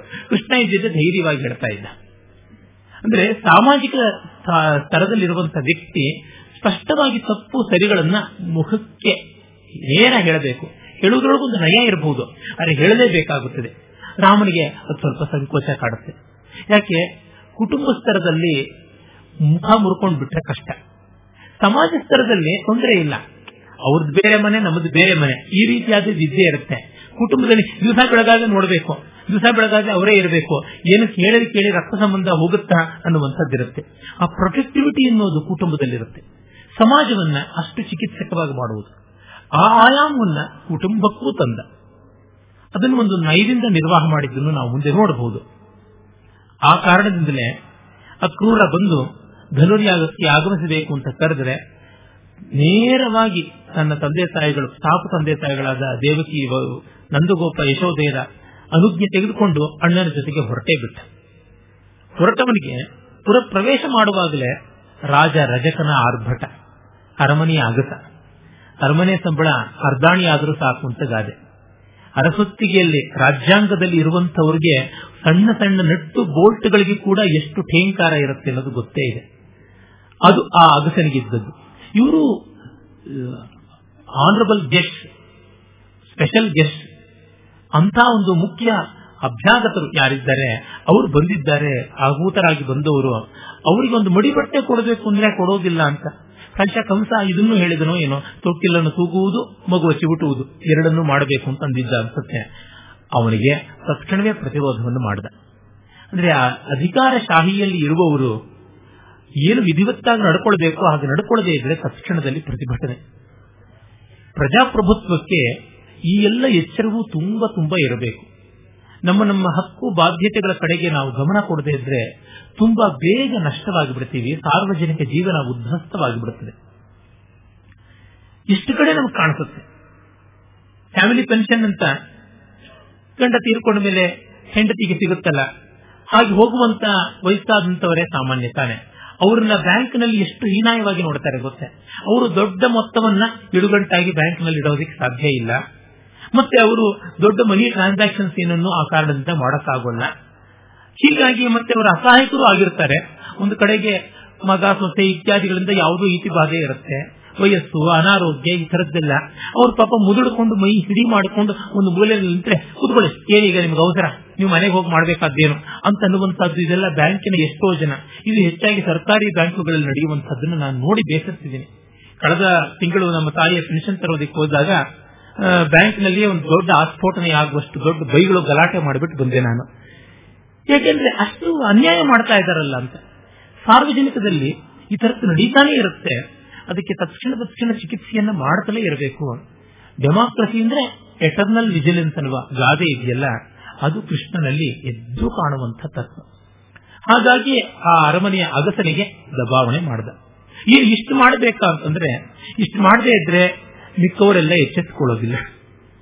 ಅದಕ್ಕಾಗಿ ಒಂದಷ್ಟು ಮಾಡಲೇಬೇಕಾಗುತ್ತೆ. ಕೋಲಾಹಲ, ಒಂದಷ್ಟು ಪ್ರದರ್ಶನ ಬೇಕು, ದರ್ಶನದ ಜೊತೆಗೆ ಒಂದು ಪ್ರದರ್ಶನ ಬೇಕು ಅಂತದ್ದೆಲ್ಲ ಕೃಷ್ಣನ ಗರಡಿಯಲ್ಲಿದ್ದಂತ ಭರಸೆಗಳು. ಹಾಗಂತ ಒಳಿತು ಮಾಡಿದವರಿಗೆ ಗುರುತಿಸುವಿಕೆಯೂ ಇತ್ತು. ಅರಮನೆಯ ದಾಸಿ, ಕುಬ್ಜೆ, ಗೂನಿ, ರಿವಕ್ರೆ ಅವಳಿಗೆ ಚಂದನ ತರುವಂತ, ತೇರು ತರುವ ಕೆಲಸ ಅವಳಿಗೆ ಕೃಷ್ಣ ಎಷ್ಟು ದೊಡ್ಡ ಅನುಗ್ರಹ ಮಾಡಿದಾಗ ಅವಳ ಡೊಂಕನ್ನೆತ್ತಿದ್ದ. ನನಗೆ ಎಷ್ಟೋ ಬಾರಿ ಅನಿಸುತ್ತೆ, ತ್ರಿವಕ್ರೆ, ಮುಬ್ಬಗಿಯಲ್ಲಿ ವಕ್ರಿಲೆ ಅವಳು. ಆ ವಕ್ರತೆಯನ್ನ ಅಧಿಭೂತ, ಅಧಿದೈವ, ಅಧ್ಯಾತ್ಮಸ್ತರದ ಸಮಾಜದ ಎಲ್ಲ ತೆರನಾದ ವಕ್ರತೆಗಳನ್ನು ತಿದ್ದುವುದೇ ಅವನ ಕೆಲಸ ಆಗ್ಬಿಡುತ್ತು ಅಂತ ಅನ್ಸುತ್ತೆ. ಡೊಂಕು ಡೊಂಕು ಡೊಂಕು ಅಂತ ಎಷ್ಟು ಆಕ್ಷೇಪ ಮಾಡಿದ್ರು ಪ್ರಯೋಜನ ಇಲ್ಲ, ಅದನ್ನು ತಿದ್ದಬೇಕು. ಸುಮ್ಮನೆ ಗೋಳಾಡಿ ಏನು ಪ್ರಯೋಜನ? ಇಂದು ಬೆಳಿಗ್ಗೆ ಯಾರೋ ಸಮಾಜದ ಕಾರ್ಯಕರ್ತರು ನಮ್ಮ ಮನೆಗೆ ಬಂದಿದ್ರು. ಅವರದೇ ಹೇಳ್ತಾ ಇದ್ರು, ಸುಮ್ಮನೆ ಕೋಲಾಹಲ ಮಾಡಿಕೊಂಡು ವ್ಯಥೆ ಪಡುವುದಕ್ಕಿಂತ ಸರಿಯಾದದ್ದನ್ನು ಮಾಡಿ ಮುಂದೆ ಇಟ್ಟುಬಿಡೋಣ ಅಂತ. ಸೇರಿಯಾಪೋರು ಬಹಳ ಬಾರಿ ಹೇಳುವುದುಂಟು, ಡೊಂಕಾದ ಕೋಲು ಅನ್ನೋದಕ್ಕಿಂತ ನೆಟ್ಟಿಗಿರೋ ಕೋಲನ್ನು ಪಕ್ಕ ಇಟ್ಟರೆ ತಾನೇ ತಾನಾಗಿ ಗೋಚರವಾಗುತ್ತೆ. ಪರಮಶಾಸ್ತ್ರಕ್ಕಿಂತ ಸರಿಯುದಾಹರಣೆ ಅನ್ನುವ ಮಾತಿದೆಯಲ್ಲ, ಅದನ್ನ ಮತ್ತೆ ಮತ್ತೆ ಮಾಡಿ ತೋರಿಸ್ತಾ ಇದ್ದ. ಅಗಸನಿಗೆ ಮರಣ ಹೇಗೋ, ಇವಳಿಗೆ ಆ ರೀತಿಯಾಗಿ ಡೊಂಕುಮೈಯನ್ನ ನೆಟ್ಟಿಗೆ ಮಾಡಿದಂತ ಒಂದು ಉತ್ಸಾಹ, ಆ ಅಂಗವೈಕಲ್ಯದ ವಿಸ್ಮರಣ, ಸೌಂದರ್ಯದ ವಿಸ್ಫುರಣ, ಇದನ್ನ ಆಕೆಯಲ್ಲಿ ನಾವು ಕಂಡ್ವಿ. ಅದೇ ರೀತಿ ಕಂಸ ಮಲ್ಲರನ್ನ ಮುಂದೆ ಇಟ್ಟು ಇವನನ್ನ ಕೊಲ್ಲಬೇಕು ಅಂತ ನೋಡಿದಾಗ ಆ ಮಲ್ಲರನ್ನ ಧ್ವಂಸ ಮಾಡಿದ. ಅಣ್ಣ ತಮ್ಮದಿಬ್ಬರೂ ಸೇರಿ ಅದು ಯಾವ ತಂತ್ರವನ್ನು ಮಾಡಿದ್ರೋ ಅದು ಈಗಲೂ ಆಶ್ಚರ್ಯ. ಆ ತಂತ್ರ ಎಂಥದ್ದು ಅನ್ನೋದನ್ನ ಭಾಗವತ, ಹರಿವಂಶ, ವಿಷ್ಣು ಪುರಾಣಾದಿಗಳಲ್ಲಿ ಎಲ್ಲಿಯೂ ಹೇಳಿಲ್ಲ, ಮಹಾಭಾರತದಲ್ಲೂ ಹೇಳಿಲ್ಲ. ಮಲ್ಲಾನ ಮಶನಿಹಿ, ಅದಂತೂ ನಿಜ. ಮಲ್ಲರಿಗೆ ಸಿಡಿಲಾಗಿ ಬಂದ ಕೃಷ್ಣ. ಆದರೆ ಈ ಮಲ್ಲರು ಸತ್ತಿದ್ದನ್ನು ನೋಡಿ ಎದೆಗುಂದಿದ ಕಂಸನನ್ನ ಆಗಿಂದಾಗಲೇ ಮುಗಿಸಿ ಬಿಟ್ಟ. ಕಂಸನಿಗೆ ಒಂದಾಗಲೇ ಒಂದು ಶಾಖು. ಅಗಸ ಸತ್ತ, ಆನೆ ಸಾಯಿತು, ಆನೆಯಂತಹ ಮಲ್ಲರ ಸತ್ರು. ಧನುರ್ಯಾಗದಲ್ಲಿ ದುರ್ಭೇದ್ಯವಾದದ್ದು, ಇವನು ಬಿಟ್ಟು ಮಿಕ್ಕವರು ಮುಟ್ಟಿದ್ರೆ ಸುಟ್ಟು ಬೂದಿ ಆಗ್ತಾರೆ ಅನ್ನುವಂತಹ ಕಂಸನ ವಿಶಿಷ್ಟವಾದ ಧನುಸ್ಸನ್ನ ಹಲಸಂದೆಕಾಯಿ ಮುರಿಯುವಂತೆ ಕೃಷ್ಣ ಮುರಿದು ಬಿಟ್ಟ ಅಂತಂದ್ರೆ, ಜನಮಾನಸದಲ್ಲಿ ಕಂಸನ ಬಗ್ಗೆ ಇದ್ದ ಅಲೌಕಿಕ ಪರಿವೇಶ ಆಯಾಮ ಹೊರಟೋಯ್ತು. ಅರ್ಧ ಸತ್ತಿದ್ದ, ತಕ್ಷಣ ಸುಲಭ ಅವನನ್ನು ಕೊಲ್ಲುವಂಥದ್ದು. ಈ ಜಾಣ್ಮೆ ನೋಡಿದಾಗ ಯಾವಾಗ ಕಾದಿದೆ ಕಬ್ಬಿಣ ಆಗ ಏಟ್ ಹಾಕಬೇಕು, ಅದನ್ನು ಅಷ್ಟು ಅಚ್ಚುಕಟ್ಟಾಗಿ ಮಾಡ್ತಾನೆ. ಸಾರ್ವಜನಿಕದಲ್ಲಿ ಸುಧಾರಣೆ ಮಾಡಬೇಕು ಅಂತಂದ್ರೆ ಪಬ್ಲಿಕ್ ಒಪಿನಿಯನ್ ಅನ್ನು ನಿರ್ಮಾಣ ಮಾಡಬೇಕು. ನಿರ್ಮಾಣವಾದ ತಕ್ಷಣ ಅದನ್ನ ಹಾಗೆ ಮಾಡಬೇಕು. ಜನರ ಅಭಿಪ್ರಾಯವೆಲ್ಲ ಕೃಷ್ಣನ ಕಡೆಗೆ ಬಂತು.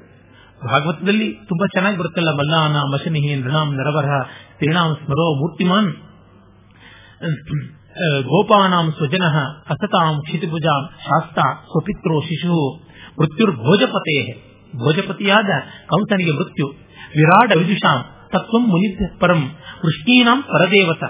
ಗೋಪರಿಗೆ ಸ್ವಜನ ಮೊದಲೇ ಇತ್ತು, ಇನ್ನ ವೃಷ್ಣಿ ಅಂದ್ರೆ ಯಾದವ ಸಮೂಹಕ್ಕೆ ಪರದೇವತ, ನಮ್ಮನ್ನ ಈ ಕಂಸನ ಹಿಂಸೆಯಿಂದ ಬಿಡುಗಡೆ ಮಾಡೋದಕ್ಕೆ ಬಂದ ಪರಮಾತ್ಮ ಅನ್ನುವ ಭಾವ ಬಂತು.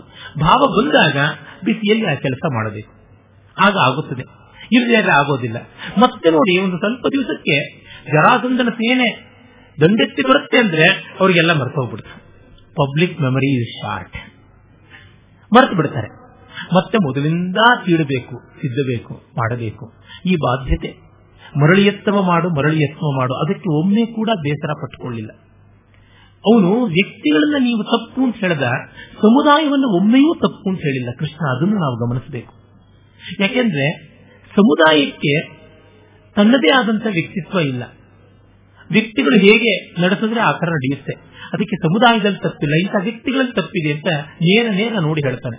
ಅದು ದುರ್ಯೋಧನ ಇರಬಹುದು, ಧೃತರಾಷ್ಟ್ರ ಇರಬಹುದು, ಧರ್ಮರಾಜ ಇರಬಹುದು, ಕೃಷ್ಣ ಇರಬಹುದು, ಯಾರ ಬಗ್ಗೆ ಅರ್ಜುನ ಇರಬಹುದು, ಯಾರ ಬಗ್ಗೆನೂ ಅವನು ಸಂಕೋಚ ಮಾಡಿಕೊಳ್ಳೋದಿಲ್ಲ. ಯಾದವರನ್ನೆಲ್ಲ ಮತ್ತೆ ಸಂಘಟನೆ ಮಾಡುವಾಗಲೇ ತನ್ನ ನಿಜವಾದ ಸಂದೇಶಗಳ ತೆರೆಯನ್ನು ಬಿಡಿಸಿದ್ದು.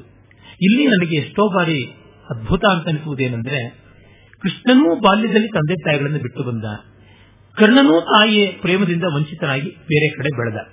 ಆದರೆ ಕರ್ಣನಿಗೆ ತನ್ನ ತಾಯಿ ತನ್ನನ್ನು ಪರಿತ್ಯಾಗ ಮಾಡಲು ಅನ್ನೋದು ಕೊರದಂತೆ ಕೃಷ್ಣನಿಗೆ ಒಮ್ಮೆ ಕೂಡ ಕೊರದಿಲ್ಲ. ಇಬ್ಬರಿಗೂ ತಾಯಿ ತಂದೆ ಒಳ್ಳೇದು ಮಾಡಬೇಕು ಅಂತಲೇ ಮಾಡಿದ್ದು. ನಮ್ಮ ಜೊತೆಗಿದ್ರೆ ಕಂಸ ಕೊಂದು ಬಿಡ್ತಾನೆ ಈ ಮಗುವನ ಅಂತ ನಾನೇ ನಂದಗೋಪನ ಮನೆಗೆ ಎತ್ತಿ ಕಳಿಸಿದ್ದು ವಸುದೇವ. ನನ್ನಲ್ಲಿ ಇದ್ರೆ ಈ ಮಗುವಿಗೆ ಕಾಲೀನ ಅನ್ನುವ ಅಪಖ್ಯಾತಿ ಬರುತ್ತದೆ, ಹೀಗಾಗಿ ಮಗು ತಲೆ ಎತ್ಕೊಂಡು ತಿರುಗೋಕ್ಕಾಗೋದಿಲ್ಲ, ಎಲ್ಲಾದರೂ ಚೆನ್ನಾಗಿ ಬಾಳಲಿ ಅಂತ ಅವಳು ಆ ಕೆಲಸ ಮಾಡಿದ್ದು. ಸಮಸ್ತ ಆಭರಣ ಸಂಪತ್ತಿಯ ಜೊತೆಗೆ ತೇಲಿ ಬಿಟ್ಟದ್ದು ತೋಟ್ಲನಲ್ಲಿ ಅಂತ ನಮಗೆ ಗೊತ್ತಿದೆ. ಆದರೆ ಕರ್ಣ ಸಂಕಟ ಪಟ್ಟಿದ್ದು ಯಾಕೆ ಅಂದ್ರೆ, is not a public person. ಅವನ ಸಮಾಜದ ಸೇವಕ ಅಲ್ಲ, ಅವನು ತನಗೇ ಸೇವಕ, ತನ್ನ ಮಹತ್ವಾಕಾಂಕ್ಷೆಗಳಿಗೆ ಸೇವಕ. ಹೀಗಾಗಿ ನಾನು ನಾನು ನಾನು ನಾನು ಅಂತ ಗೋಳಾಟ ಮಾಡ್ತಾ ಇದ್ದಿದ್ದು. ಕನ್ನಡದಲ್ಲಿ ನವ್ಯಕಾವ್ಯ ಸಂಪ್ರದಾಯ ಬಂದಾಗ ಎಷ್ಟೊತ್ತೂ ನಾನೇ, ಮೂರತ್ತೂ ನಾನೇ, ಇಡೀ ಪಸ್ಸಿನ ಗೂಡ ಪಾಪಲೇಪಿತ ನಾನು, ಅಡಿಗರಿಂದ ಮೊದಲುಗೊಂಡು ರಾಮಚಂದ್ರ ಶರ್ಮರವರೆಗೆ ಎಲ್ಲ ನಾನು ನಾನು ನಾನು ಅಂತ. ಕಾರಣ ವ್ಯಕ್ತಿಯನ್ನೇ ಕೆದಕಿ ಕೆದಕಿ ಕೆದಕಿ ಕೆದಕಿ ಚಿತ್ರೆಯನ್ನು ಆಳ ಮಾಡಿ ಮಾಡಿ ಮಾಡಿ ಬಗದಷ್ಟು ದಬ್ಬಳಗಾತ್ರದ ಹುಳುಗಳು ಬರ್ತಾ ಇರ್ತವೆ. ಆ ರೀತಿಯಾದ ಕೆಲಸ ನವೋದಯ ಇಡೀ ಸಮುದಾಯದ ಧ್ವನಿಯಾಗಿ ಬಂದದ್ದರಿಂದ ಅದಕ್ಕೆ ಆ ಸಮಸ್ಯೆ ಇರಲಿಲ್ಲ. ಸಾಮಾಜಿಕನಾದ ವ್ಯಕ್ತಿ ಆ ಮಟ್ಟದ ಉದಾತ್ತತೆಯನ್ನು ಇಟ್ಟುಕೊಳ್ಳಬೇಕು. ಕೃಷ್ಣ ನೋಡಿ, ಇವರಿಬ್ಬರೇನ ನನಗೆ ತಾಯಿ ತಂದೆಗಳು, ಹಿರಿಯರೆಲ್ಲ ತಾಯಿ ತಂದೆಗಳು, ಕಿರಿಯರೆಲ್ಲ ಸೋದರರು ಮತ್ತು ಕಿರಿಯರು ಮಕ್ಕಳು, ವಯಸ್ಕರೆಲ್ಲ ಸಮಾನ ವಯಸ್ಕರು, ಅಣ್ಣ ತಮ್ಮಂದಿರು ಅನ್ನುವ ಭಾವವನ್ನು ಅನುಷ್ಠಾನ ಮಾಡಿದ್ರಿಂದ ತಂದೆ ತಾಯಿಗಳ ಪ್ರೀತಿಯನ್ನ ಇವರಲ್ಲಿ ಹಂಚಿ ಅವರಲ್ಲಿ ಬಿಡೋದು ಹೇಗೆ? ಅದೇನು ಪ್ರೀತಿ ಏನೋ, ಒಂದು ಮಾವಿನ ಹಣ್ಣ ಇವರು ಹೊಪ್ಪು ಮಾಡಿದ್ರೆ ತುಂಡು ಮಾಡಿದ್ರೆ ಅವ್ರಿಗೆ ಸಿಗೋದಿಲ್ಲ ಅಂತ. ಪ್ರೀತಿ ಅನ್ನೋದೊಂದು ಭಾವನೆ, ಭಾವನೆ ಪೂರ್ಣಮದ ಪೂರ್ಣಮಿದು ಪೂರ್ಣಾತ್ಪೂರ್ಣ ಮುದರ್ಚಿತೆ ಅಂತ. ಯಾವ ಸಂದರ್ಭದಲ್ಲಿಯೂ ಒಂದು ಭಾವನೆ ಪರಿಪೂರ್ಣವಾಗಿರುತ್ತೆ, ಆ ಪರಿಪೂರ್ಣವಾದ ಭಾವನೆಯನ್ನ ಕೋಟಿ ಜನ ಹಂಚಿದ್ರು ಆ ಭಾವ ಪರಿಪೂರ್ಣವಾಗಿ ಇರುತ್ತದೆ. ನಿಜವಾದ ಆ ಒಂದು ಶಾಂತಿ ಮಂತ್ರ ಪೂರ್ಣಮದ ಪೂರ್ಣಮಿದಂ ಪೂರ್ಣಾತ್ಪೂರ್ಣ ಮುದಚ್ಯತೆ ಪೂರ್ಣಸ್ಯ ಪೂರ್ಣಮಾದಾಯ ಪೂರ್ಣಮೇವ ಅವಶಿಷ್ಯತೆ ಅನ್ನೋದನ್ನ ಅವನು ಅನುಸಂಧಾನ ಮಾಡಿದ್ದ. ಅದನ್ನ ಬದುಕಿನಲ್ಲಿ ತಂದುಕೊಂಡಿದ್ದರಿಂದ ಅವನು ಯಾವ ಚಿಂತೆಯೂ ಆಗಲಿಲ್ಲ, ಒದ್ದಾಟ ಬರಲಿಲ್ಲ. ಹೀಗೆ ಜಗತ್ತಿನ ಯಾವ ವ್ಯಕ್ತಿಯಲ್ಲಿಯೂ ಕೂಡ ತನ್ನ ಕುಟುಂಬವನ್ನು ಕಾಣಬಲ್ಲವನಾಗಿದ್ದ, ತನ್ನ ಬಂಧುವನ್ನು ಕಾಣಬಲ್ಲವನಾಗಿದ್ದ. ಅಷ್ಟು ಸಮಾಜದ ಜೊತೆಗೆ ಬೆರೆತುಕೊಂಡು ಹೋಗ್ಬಿಟ್ಟಿದ್ದ. ಅದು ತುಂಬಾ ಚಿಕ್ಕ ವಯಸ್ಸಿಗೆ ಸಾಧಿತವಾಗಿದ್ದು ಒಂದು ಆಶ್ಚರ್ಯ. ಈ ಕಾರಣದಿಂದಲೇ ಅವನು ವಿದ್ಯಾಭ್ಯಾಸದಂತಹ ವ್ಯಕ್ತಿಗತವಾದ ಬಯೋಡೇಟಾನ ಇಂಪ್ರೂವ್ ಮಾಡಿಕೊಳ್ಳೋದ್ರ ಬಗ್ಗೆನೂ ಜಾಸ್ತಿ ಗಮನ ಹರಿಸಲಿಲ್ಲ. ರಾಮನಿಗೆ ಸಾಂಗೋಪಾಂಗವಾಗಿ ಎಲ್ಲ ಆಯಿತು, ಕೃಷ್ಣನಿಗೆಲ್ಲ ಚಿಟಿಕೆ ಚಪ್ಪರದಂತೆ ಆಯಿತು. ಅದರ ಸಾರ ಏನು ಅಂತ ತಿಳ್ಕೊಂಡ. ಸಾರ್ವಜನಿಕ ವ್ಯಕ್ತಿ ಸ್ಪೆಷಲಿಸ್ಟ್ ಆಗಬೇಕಾಗಿಲ್ಲ, ಆದರೆ ವಿಷನರಿ ಆಗಿರಬೇಕು. ಯಾವುದೋ ಒಂದಷ್ಟು ವಿಷಯಗಳಲ್ಲಿ ಪರಮಾವಧಿ ಓದಿಕೊಂಡಿದ್ರೆ ಅವರು ಯೂನಿವರ್ಸಿಟಿ ಪ್ರೊಫೆಸರ್ ಆಗ್ಬೋದು, ಹಬ್ಬಬ್ಬ ಅಂದ್ರೆ ಅಷ್ಟೇನೆ. ಕೃಷ್ಣನಿಗೆ ಎಲ್ಲ ವಿಷಯಗಳ ತತ್ವ ಏನು ಅಂತ ಗೋಚರವಾಗಿತ್ತು. 64 ದಿವಸಗಳಲ್ಲಿ ಎಲ್ಲ ವಿದ್ಯೆಯನ್ನು ಕಲಿತ ಅಂದ್ರೆ ಈ ತಾತ್ಪರ್ಯದಿಂದಲೇ ನೋಡಬೇಕು. ಅದನ್ನ ಹಸಿಯಾಗಿ ಧಾರಣದಲ್ಲಿ ಇಟ್ಟುಕೊಳ್ಳೋದಕ್ಕಿಂತ ಅದರ ಸಾರವನ್ನು ಅರಿತು ಹೋಗುವಂತದ್ದು ವ್ಯವಸಾಯಿನಃ ಅಂತ ಹೇಳ್ತಾರಲ್ಲ ಮನುಗಳು, ಜ್ಞಾನಿಭ್ಯೋ ವ್ಯವಸಾಯಿನಃ, ಆ ಮಾತು ನಮಗೆ ಮುಖ್ಯವಾಗಿ ಕಾಣುತ್ತದೆ. ಅಂದರೆ ತನ್ನ ವಿದ್ಯಾಭ್ಯಾಸದ ಈ ಒಂದು ರೂಪ ಸಮಗ್ರತೆ ಇಲ್ಲದೇ ಇದ್ರೂ ಚಿಂತೆ ಇಲ್ಲ, ಸ್ವರೂಪ ಸಮಗ್ರತೆ ಇದೆಯಲ್ಲ ಅದು ಬೇಕಾಗದದ್ದು ಅಂತ. ನಮ್ಮ ರಾಜಕೀಯ ನಾಯಕರು ಎಲ್ಲರಿಗೂ ಕೂಡ ಸಾಹಿತ್ಯ ಪ್ರೀತಿ ಇದ್ರೆ ಸಾಕು, ಛಂದಸ್ಸು ವ್ಯಾಕರಣ ಬೇಕು ಅಂತ ಇಲ್ಲ. ಕುಮಾರವ್ಯಾಸ ವಾಲ್ಮೀಕಿಗಿಂತ ದೊಡ್ಡ ಕವಿ, ನಾಗಚಂದ್ರನಿಗಿಂತ ಪಂಪ ದೊಡ್ಡ ಕವಿ. ಇದು ಈ ಪ್ರಜ್ಞೆ ಅವರಿಗಿದ್ರೆ ಸಾಕು. ಪಂಪ ಎಷ್ಟು ಛಂದಸ್ಸು ಬಳಸಿದ್ದಾನೆ? 20 ಬಳಸಿರೋದು 21 ಛಂದಸ್ಸು. ಕಸರಪ್ಲುತ ಅನ್ನುವ ಛಂದಸ್ಸು ಬಳಸಿದ್ದಾನ ಅಥವಾ ಅನವದ್ಯ ಅನ್ನುವ ಛಂದಸ್ಸು ಬಳಸಿದ್ದಾನ? ಅದು ಯಾವ ಗಣದ್ದು? ಇವು ಬೇಕಾಗಿಲ್ಲ. ಪಂಪ ಅಂದ್ರೆ ಯಾರು ಅಲ್ಲಿ ಕಲಾಯಿ ಮಾಡ್ತಾ ಇರೋರ ಅಂತ ಕೇಳುವಂತ ಸ್ಥಿತಿ ಇಲ್ಲದಿದ್ರೆ ಸಾಕು. ಈ ಮಟ್ಟದ ಪರಿಜ್ಞಾನ ಸಾಕು. ಅಂದ್ರೆ ಆ ಸಂವೇದನಶೀಲತೆ ಇದ್ರೆ ಸಾರ್ವಜನಿಕ ವ್ಯಕ್ತಿಗೆ ಸಾಕು, ಯಾಕೆಂದ್ರೆ ಅವನ ದೊಡ್ಡ ಕೆಲಸಗಳು ಬೇಕಾದಷ್ಟೇ. ಕೃಷ್ಣ ಆ ಮಟ್ಟಕ್ಕೆ ಪ್ರತಿಯೊಂದರ ಹೃದಯ ಸಂವೇದನೆಯನ್ನ ತನ್ನದನ್ನಾಗಿ ಮಾಡಿಕೊಂಡಿದ್ದ. ಹಾಗಾಗಿಯೇ ಅವನು ನಿರ್ಮಮನಾಗಿ ಯಾವುದನ್ನು ದಾಟಬಲ್ಲವನಾಗಿದ್ದ. ವಿಭೂತಿ ಅನ್ನುವ ತತ್ವವನ್ನು ನಮಗೆ ಕೊಟ್ಟ ಮಹಾನುಭಾವ ಅಲ್ವೇ? ಆ ವಿಭೂತಿ ಯೋಗದಲ್ಲಿ ನಾವು ಕಾಣುವುದೇನು? ಯಾವ್ಯಾವುದೊಳಗೆ ಉತ್ತಮ ಅಂತಿದೆ, ಎದ್ದು ತೋರುವಂತದ್ದಿದೆ, ಅದೆಲ್ಲ ತಾನು ಅಂತ ಹೇಳ್ಕೊತಾನೆ. ಅಲ್ಲಿ ನೋಡಿ, ಒಳ್ಳೆಯದು ಕೆಟ್ಟದ್ದು ಅಂತ ಹೇಳಿದ್ರೆ ಎಲ್ಲವನ್ನೂ ಹೇಳ್ತಾನೆ. ಮೊದಲೇ ನಮಗೇನು ಒಳ್ಳೆಯದು ಮಾಡುತ್ತಾ? ಆದರೆ ಗಮನಿಸಿದ್ದಾನೆ, ನೀರಿನ ಪ್ರಾಣಿಗಳಲ್ಲಿ ಅತ್ಯಂತ ಬಲಿಷ್ಠವಾದದ್ದು ಅದು. ಝಷಾಣ ಮಕರಷ್ಟಾಸ್ಮಿ ಅಂತ ಅದನ್ನು ಹೇಳ್ತಾನೆ. ಹಾಗೆ ವಂಚನೆ ಮಾಡುವಂತದ್ರೊಳಗೆ ದ್ಯೂತ ಅದು ಬಹಳ. ನಮ್ಮ ಕ್ರಿಕೆಟ್ಗಳಿರಲಿ ಅಥವಾ ಈ ರಿಯಾಲಿಟಿ ಶೋಗಳಿರಲಿ ಎಲ್ಲವೂ ಕೂಡ ಕಡೆಯಲ್ಲಿ ದ್ಯೂತದ ಮಟ್ಟಕ್ಕೆ ಬರುತ್ತೆ, ಗ್ಯಾಂಬ್ಲಿಂಗ್ ಮಟ್ಟಕ್ಕೆ ಬರುತ್ತೆ. ಹಾಗಾಗಿ ದ್ಯೂತಶ್ಚಲಯತಾಮಹಂ ಅನ್ನುವ ಮಾತನ್ನು ಗೀತೆಯಲ್ಲಿ ಹೇಳಿದ. ಅಂದರೆ ದ್ಯೂತ ಅನ್ನುವುದು ಈ ಪ್ರಾಬಬಿಲಿಟಿ ಗೇಮ್ ಅಂತ ಯಾವುದಿದೆ ಅದು ಒಂದು ಲೋಕದ ವ್ಯಸನ, ಎಲ್ಲದಕ್ಕಿಂತ ದೊಡ್ಡ ವ್ಯಸನ, ಗೀಳು. ಅಂತ ಗೀಳು ನಾನಾಗಿದ್ದೀನಿ. ಅಂದ್ರೆ ಸಮಾಜದ ಅನಿವಾರ್ಯವಾದ ಎದ್ದು ತೋರುವಂತ ಒಳಿತು ಕೆಡಕುನು ಯಾವ ಮುಖ ಇದು ದಿಟ್ಟಿಸಿ ನೋಡಬೇಕು. ಅದನ್ನು ಪೂರ್ಣ ಪ್ರಮಾಣದಲ್ಲಿ ಅಂಗೀಕರಿಸಿದಾಗಲೇ ಅದನ್ನು ರಿಪೇರಿ ಮಾಡೋದಿಕ್ಕೋ ಉಳಿಸಿಕೊಳ್ಳೋದಿಕ್ಕೋ ಅಥವಾ ಅದನ್ನು ಎತ್ತಿ ಹಾಕೋದಿಕ್ಕೋ ಯಾವುದೋ ಒಂದು ರೀತಿಯಾದ ತಿಳುವಳಿಕೆ ಬರುತ್ತದೆ ಅಂತ. ಈ ಕಾರಣದಿಂದಲೇ ಎಲ್ಲ ಹಂತದಲ್ಲಿಯೂ ಅವನು ಎಲ್ಲರ ಜೊತೆಗೂ ಶ್ರಮಿಸಿದ. ರಾಮ ಎಲ್ಲರ ಜೊತೆ ಪ್ರೀತಿ ವಿಶ್ವಾಸಗಳಿಂದ ಓಡಾಡ್ತಾ ಇದ್ದ, ಆದರೆ ಕೃಷ್ಣನಂತೆ ಸಲಿಗೆ ಬೆಳೆಸ್ಕೊಳ್ತಾ ಇರಲಿಲ್ಲ. ಆ ಮಾತನ್ನ ತ್ಯಾಗರಾಜ ಸ್ವಾಮಿಗಳು ಬಹಳ ಚೆನ್ನಾಗಿ ತಮ್ಮ ಚಾರುಕೇಶಿ ರಾಗದ ಆಡಮೋಡಿಗಳದ ಕೃತಿಯೊಳಗೊಂದು ಕಡೆ ತೋರಿಸ್ತಾರೆ. ಹನುಮಂತ ವಾಕ್ಯಜ್ಞೋ ವಾಕ್ಯ ಕೋವಿದ, ಎದುರಿಗೆ ಬಂದು ಅಷ್ಟು ಚೆನ್ನಾಗಿ ಮಣಿಮಣಿಯಾಗಿ ಮಾತಾಡಿದರೆ ಅವನ ಜೊತೆ ಅವನು ಮಾತೇ ಆಡೋದಿಲ್ಲ. ಲಕ್ಷ್ಮಣ ಹತ್ರ ಹೇಳ್ತಾನೆ, ನೋಡು ಅವನ ಮಾತು ಎಷ್ಟು ಚೆನ್ನಾಗಿದೆ, ಅವನ ಗುಣ ಎಷ್ಟು ಚೆನ್ನಾಗಿದೆ ಅಂತಾನೆ. ಅದನ್ನು ಅವ್ರು ಹೇಳ್ತಾರೆ ತ್ಯಾಗರಾಜರು. ಸದುವುಲನ್ನಿ ತಿಳಿಸಿ ಶಂಕರಾಂಶುಡೈ ಕದಯುಡು ಆಶುಗ ಸಂಭವಡು ಮೃಕ್ತ ಕದಲು ತಮ್ಮುನಿ ಬಲ್ಕ ಜಯಿಸಿತಿವಿಗ ಅಂತ. ಅಂತ ಒಳ್ಳೆ ವಾಗ್ವಿಚಾರದನಾದ ಆ ಹನುಮಂತ ಬಂದರೆ ರುದ್ರಾಂಶ ಸಂಭೂತ ಅಂತ ಬ್ರಹ್ಮವರ್ತಾದಿ ಪುರಾಣದಲ್ಲಿಂದ ನಮಗೆ ಗೊತ್ತಾಗುತ್ತೆ. ಶಂಕರಾಂಶುಡು ಅಂತ ಹೇಳಿದ್ರು ತ್ಯಾಗರಾಜರು. ಕದಲು ತಮ್ಮನೇ ಬಲ್ಕ ಜಯಿಸಿತೀವಿ, ನೀನು ತಮ್ಮನ ಮೂಲಕ ಮಾತಾಡಿಸಿದೆ, ಎಂಥ ದಿಗುಮಾನನಯ್ಯ ನಿನ್ನದು ಅಂತ. ಕೃಷ್ಣನಿಗೆ ಹಾಗಿಲ್ಲ, ಎಲ್ಲರ ಜೊತೆಯಲ್ಲಿಯೂ ಇರ್ತಾನೆ, ಎಲ್ಲರ ಮನೆ ಸುದ್ದಿನೂ ಅವನಿಗೆ ಬೇಕು. ಇಲ್ಲದೇ ಇದ್ರೆ ಅವನು ಕೋರ್ಸ್ಗೆ ಬಂದಿರೋದು ಋಗ್ವೇದ ಓದೋದಿಕ್ಕೆ, ಸಾಮವೇದದ ಕೋರ್ಸ್ನಲ್ಲಿರ್ತಕ್ಕಂಥ ಕುಚೇಲನ ಸ್ನೇಹ ಯಾಕೆ ಮಾಡ್ಕೋಬೇಕಾಗಿತ್ತು?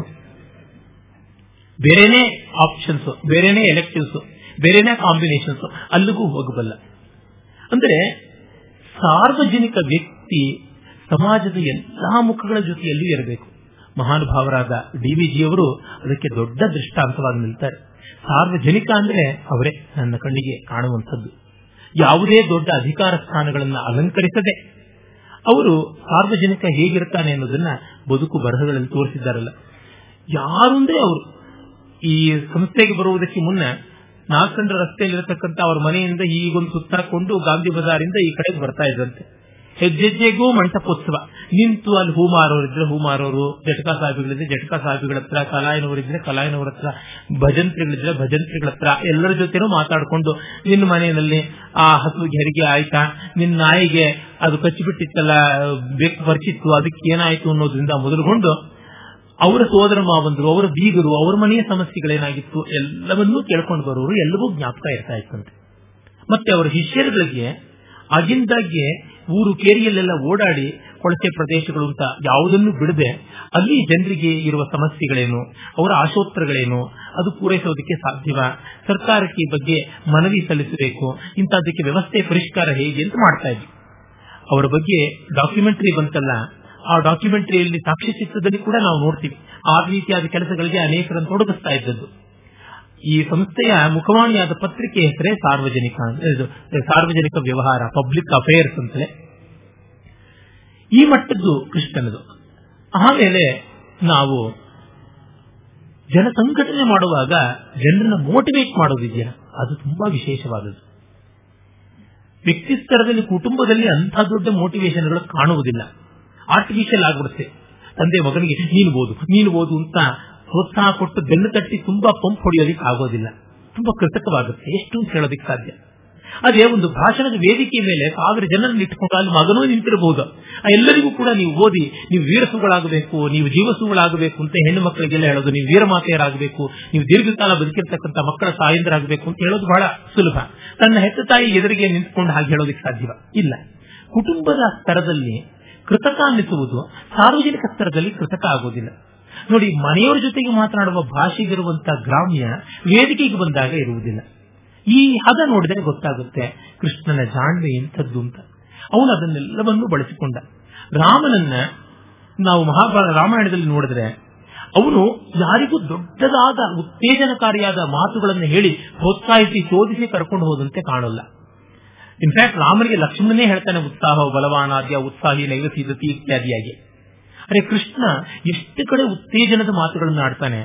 ಅರ್ಜುನನಿಗೆ ಭಗವದ್ಗೀತೋಪದೇಶ ಮಾಡಿದ್ದೇ ಸಾಕು. ಎಲ್ಲರಿಗೂ ಕೂಡ ಎಲ್ಲ ಕಾಲಕ್ಕೂ ಮಾಡುವುದು. ಸಾರ್ವಜನಿಕ ವ್ಯಕ್ತಿ ಆ ತರ ನಡ್ಕೊಳ್ತಾನೆ. ಯಾದವ ಸೇನೆಯನ್ನು ಸಂಘಟನೆ ಮಾಡಿದ, ಜರಾಸಂಧನ ಆಕ್ರಾಂತಿಯನ್ನು ತಡೆಯುವ ಪ್ರಯತ್ನ ಮಾಡಿದ, ಫೇಲ್ ಆಗುತ್ತೆ. ರಾಮನದು ಸಾಮಾನ್ಯವಾಗಿ ಫೇಲ್ ಆಗೋಲ್ಲ, ಶಿವನದಂತೂ ಫೇಲ್ ಆಗೋದೇ ಇಲ್ಲ. ವ್ಯಕ್ತಿ ಸ್ತರದಲ್ಲಿ ನಮ್ಮ ಶಕ್ತಿ ಅಶಕ್ತಿಗಳನ್ನು ನೋಡಿಕೊಂಡು ಮಾಡೋದ್ರಿಂದ ಸಾಮಾನ್ಯವಾಗಿ ಫೇಲ್ಯೂರ್ಸ್ ಕಡಿಮೆ. ಕುಟುಂಬದ ಸ್ತರದಲ್ಲೂ ಅಷ್ಟೇ. ಒಬ್ಬ ವ್ಯಕ್ತಿ ಎಷ್ಟು ಮನೆ ಕಟ್ತಾನೆ, ಒಂದೋ ಎರಡೋ ಕಟ್ತಾನೆ, ಒಂದು ಮಟ್ಟಕ್ಕೆ ಆಗುತ್ತೆ. ಆದರೆ ಒಬ್ಬ ಕಾಂಟ್ರಾಕ್ಟರ್ ಎಷ್ಟು ಮನೆಗಳನ್ನು ಕಟ್ತಾನೆ, ಅದರೊಳಗೆ ಎಷ್ಟು ಫೇಲ್ ಆಗ್ಬೋದು, ಇದು ನೋಡಿದಾಗ ಆ percentage of losses, probability of failures ಅಂತಿವಲ್ಲ, ಅವು ಎಷ್ಟಿರುತ್ತೆ. ಹಾಗಾಗಿ ಜರಾಸಂಧನ ಒಮ್ಮೆ ಓಡಿಸಿದ್ರೆ ಮತ್ತೊಮ್ಮೆ ಬಂದ, ಇನ್ನೇ ಓಡಿಸಿದ್ರೆ ಮುಮ್ಮೆ ಬಂದ, ಈ ತರದ್ದೆಲ್ಲ ಆಯಿತು.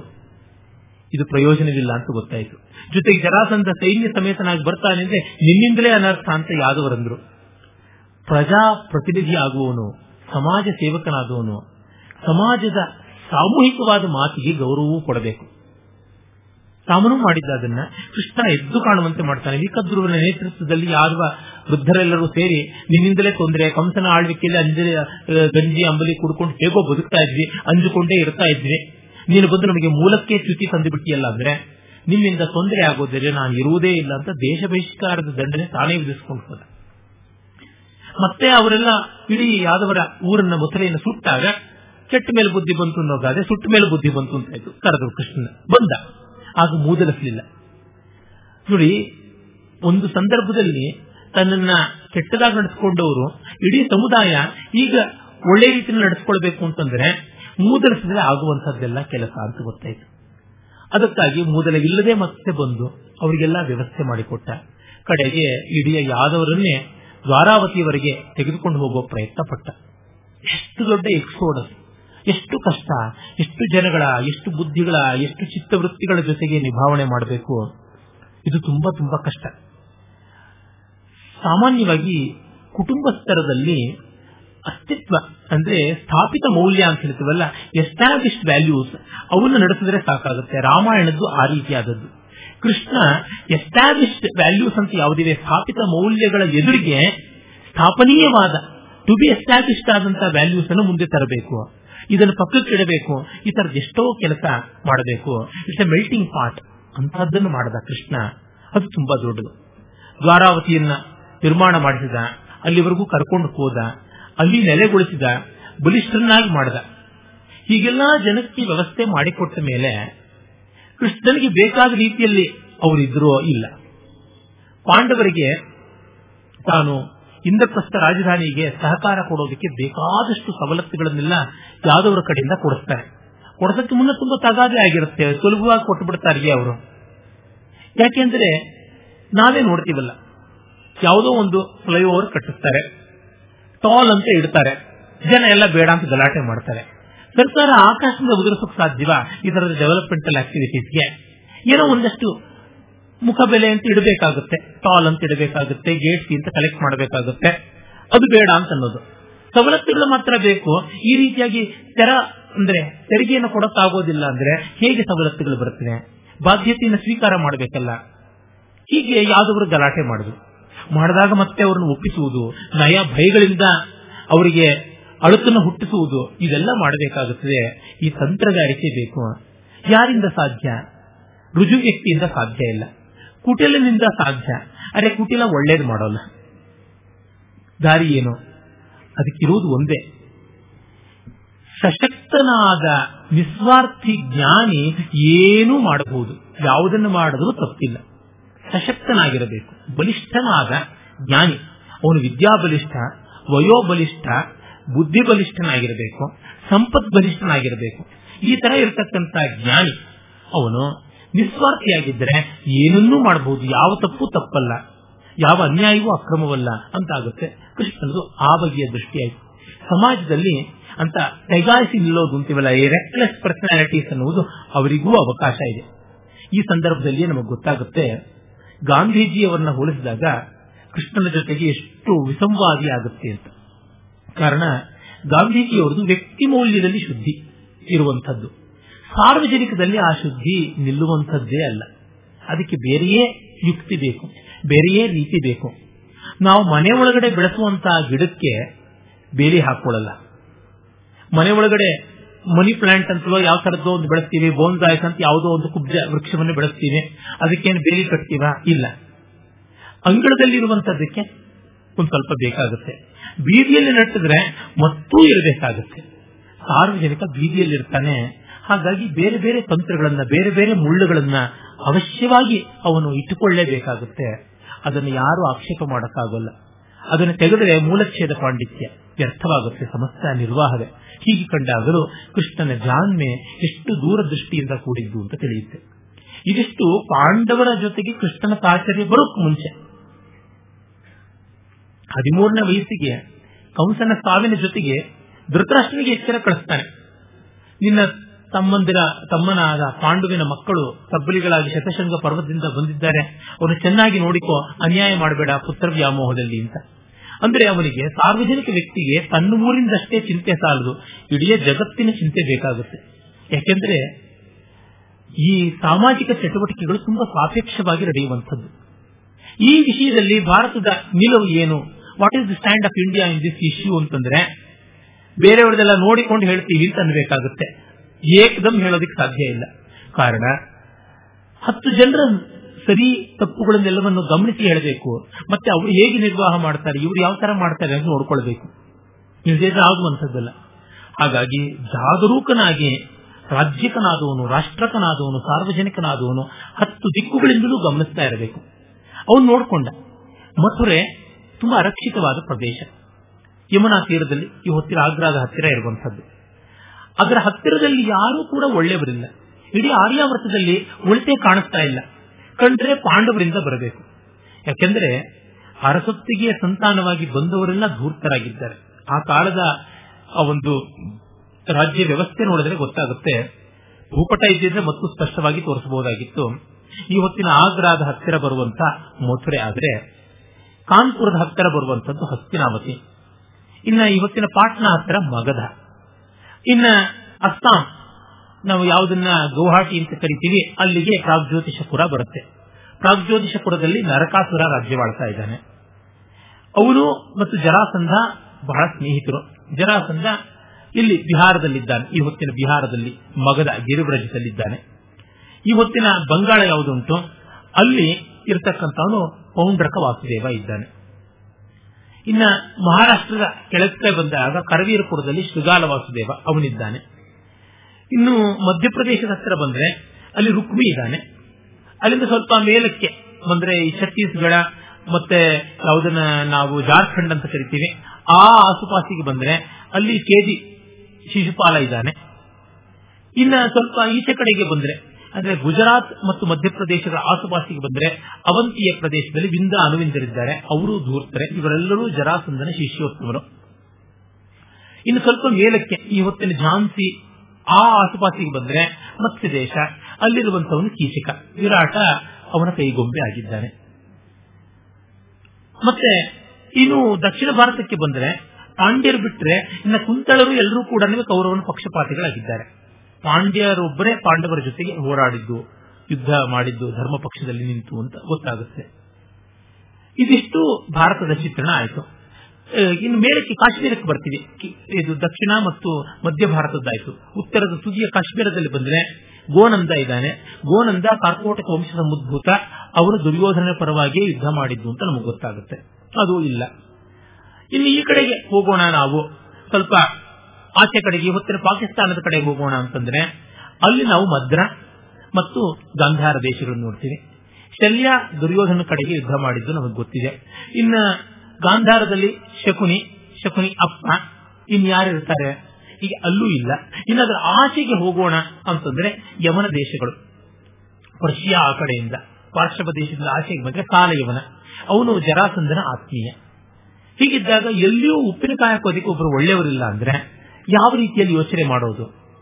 ಪಾಂಡವರೊಬ್ಬರು ಇರಬಹುದು, ಯಾಕೆಂದ್ರೆ ಅವ್ರು ಹುಟ್ಟುತ್ತಲೇ ಅರಸೊತ್ತಿಗೆಯಲ್ಲಿ ಅರಮನೆಯಲ್ಲಿ ಧೂರ್ತ ಸಂಪ್ರದಾಯಗಳಲ್ಲಿ ಬೆಳೆದವರಲ್ಲ, ಋಷ್ಯಾಶ್ರಮಗಳಲ್ಲಿ ಹುಟ್ಟಿ ಬೆಳೆದವರು, ದೇವತಾನುಗ್ರಹದಿಂದ ಜನಿಸಿದವರು.